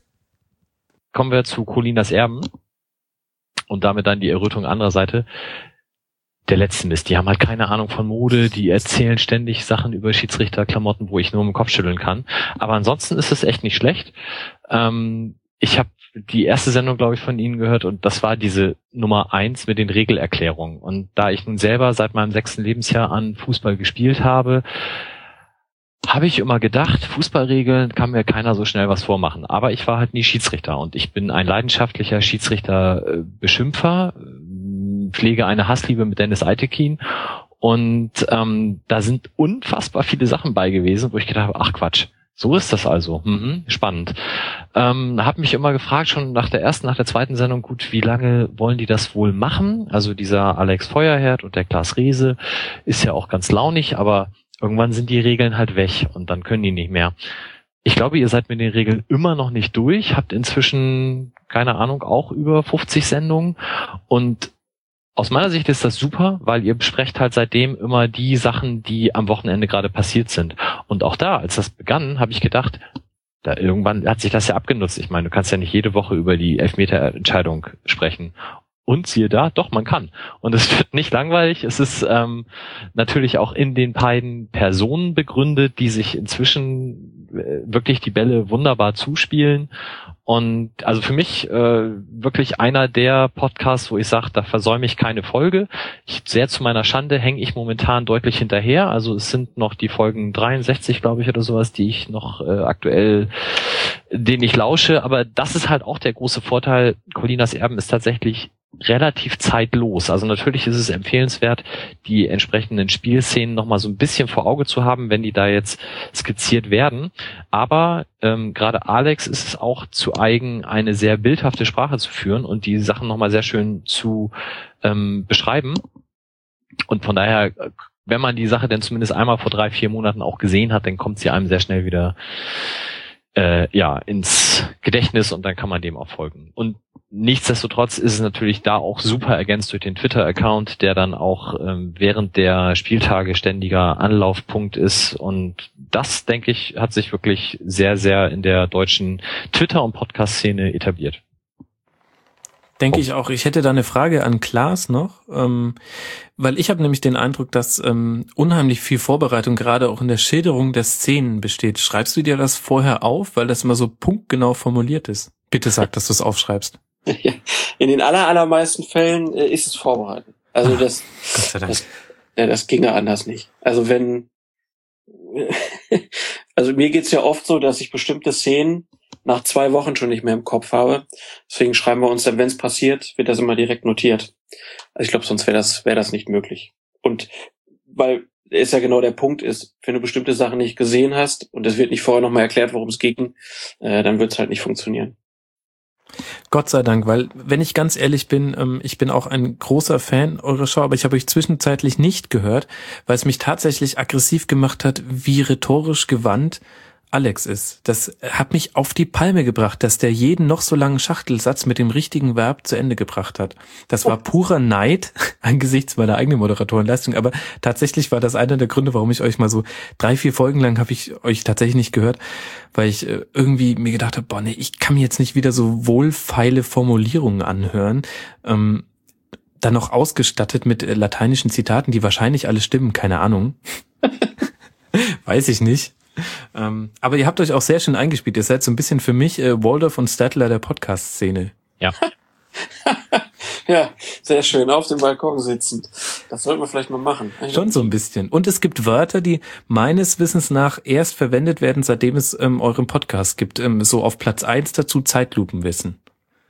Kannte ich vorher auch nicht. Das sind so Schiedsrichtersachen, ne? Also für mich ist das ja auch immer noch ein Buch mit, naja, nicht mehr sieben Siegeln, aber immer noch vier oder drei. Ähm, ist ja so eine ganz eigene Szene und das, was Mike da vorhin erzählt hat, ich hätte es ja auch nie gedacht, dass wir das so lange machen können. Das, das, also, dass der Podcast noch läuft, ist ja wirklich auch den Hörern einfach nur zu verdanken, die sich immer wieder melden und ähm, wir, wir bereiten das halt schon relativ ausführlich vor, äh, die, die einzelnen Folgen und ähm, haben dann ja immer unsere, unsere Skripte, die so drei bis sieben Seiten lang sind und dann tut's mir natürlich sehr gut, wenn der Mike zwar keine Ahnung von Mode hat, aber trotzdem ganz nette Worte findet. Werdet ihr viel von Schiedsrichtern gehört? Weißt du da was? Ja, viel oder wenig. Das ist immer so ein bisschen schwierig. Also wir waren ja da mal in der Schiedsrichterzeitung. Also es gibt ja eine mhm. eigene Schiedsrichterzeitung vom D F B, wo so ein Porträt über uns drin war. Seitdem ist es, glaube ich, deutlich mehr geworden. Und wir kriegen halt auch relativ viel Rückmeldung von Schiedsrichtern. Ähm, Aber wie gesagt, was da viel ist, ich meine, es gibt ja auch ein paar tausend Schiedsrichter in Deutschland, die hören uns halt nicht alle, aber so ein, so ein paar hören uns schon und für die ist das dann, glaube ich, so wie so eine kleine Fortbildung, ne? Also wo Mike dann sagt, ich höre Englisch für meinen Job, äh, so hören die das halt so für ihren Hobby als als Fortbildung, irgendwie den den Podcast, um dann von Alex in seinen, ja, du hast recht, manchmal etwas zu langen Sätzen, ähm, die... Es war keine Kritik, es war Neid. Naja, also ich versuche ihn ja manchmal schon so ein bisschen auch anzutreiben. Das kriegt ihr ja nicht so mit. Aber er ist er ist ja auch so ruhig, ne? Also das ist ja Wahnsinn. Ich glaube, das ist einfach, wenn du so lange Schiedsrichter warst, hast so viel erlebt, dann kann der vor dir einer rumtouren und dir Zeichen geben, dass du mal hinmachen sollst. Du ziehst das einfach durch. Mhm. Ich glaube ja, solltet ihr mal drüber nachdenken, das doch hauptberuflich machen zu wollen, dass eine Einnahmequelle wäre, ihr geht auf Tour und Tour bedeutet, ähm, Alex leitet einfach ein äh, Hobbyfußballspiel, weil ich glaube, es gibt ganz viele Hörer, mich eingeschlossen, die ihn wahnsinnig gerne mal auf dem Platz erleben würden. Ja, wäre eine Idee, wäre ja für mich dann ganz easy, ich könnte dann draußen Eben. stehen und die Tomaten verkaufen, um ihn zu bewerfen oder so. Nein, äh, ja, mal gucken. Also die Idee mit dem, mal irgendwie was außerhalb zu machen, die haben wir tatsächlich, da gibt's auch schon erste Überlegungen. Ähm, dann noch ein Spiel pfeifen zu lassen, finde ich eigentlich ganz gut. Die Idee gefällt mir, werde ich ihm mal vorschlagen. Also ich würde es total gern sehen, weil er gibt ja immer mal wieder so Hinweise darauf, wie er so als Schiedsrichter aktiv war und welche Ansprache er gewählt hat. Ich würde das gerne mal sehen und eigentlich würde ich auch gerne mitspielen und ich glaube, ich würde immer mal wieder Dinge einbauen, die ich normalerweise in meinem Fußballspiel weggelassen habe, äh, Schwalben, ähm, noch mehr gegen den Schiri meckern. Ich habe immer viel gemeckert, aber ähm, tatsächlich auch, ich hatte viel mit Schiedsrichtern zu tun, die nicht alle Regeln kannten, das muss ich echt mal sagen. Und ähm, im Nachhinein, ich weiß noch, dass ich bei einer Folge die Bäckerfaust gemacht habe, als ich es gehört habe, als ich beim Einkaufen war, das war ein bisschen skurril, war an der Gemüse, am Gemüsestand, weil ihr nämlich einen Fall erklärt habt, der genau so bei mir in einem äh, C-Klasse-Spiel vorgekommen ist und das Tor wurde gewertet und ich habe gesagt, es ist abseits. Ähm, und der Schiri selber hat gesagt, nee, der kam ja von eurem Mann, dabei war es angeschossene Torhüter. Egal. Toller Podcast, Klaas, wirklich. Ja, danke für die Blumen. Hört man gern. Macht mal weiter so, bitte. Mir ist es egal, mir ist es wurscht, im Bayerisch zu sagen, ob es eine Frau oder ein Mann ist. Ich möchte, dass die Besten nach oben kommen und das müssen wir eben testen. Ich habe immer gerne über die Schiedsrichter gemeckert und vertrete so die Auffassung, wenn man von Dingen keine Ahnung hat, aber sich gerne dazu äußern möchte, dann sollte man sich erstmal mit den Dingen vertraut machen. Colinas Erben. Der Schiedsrichter-Podcast.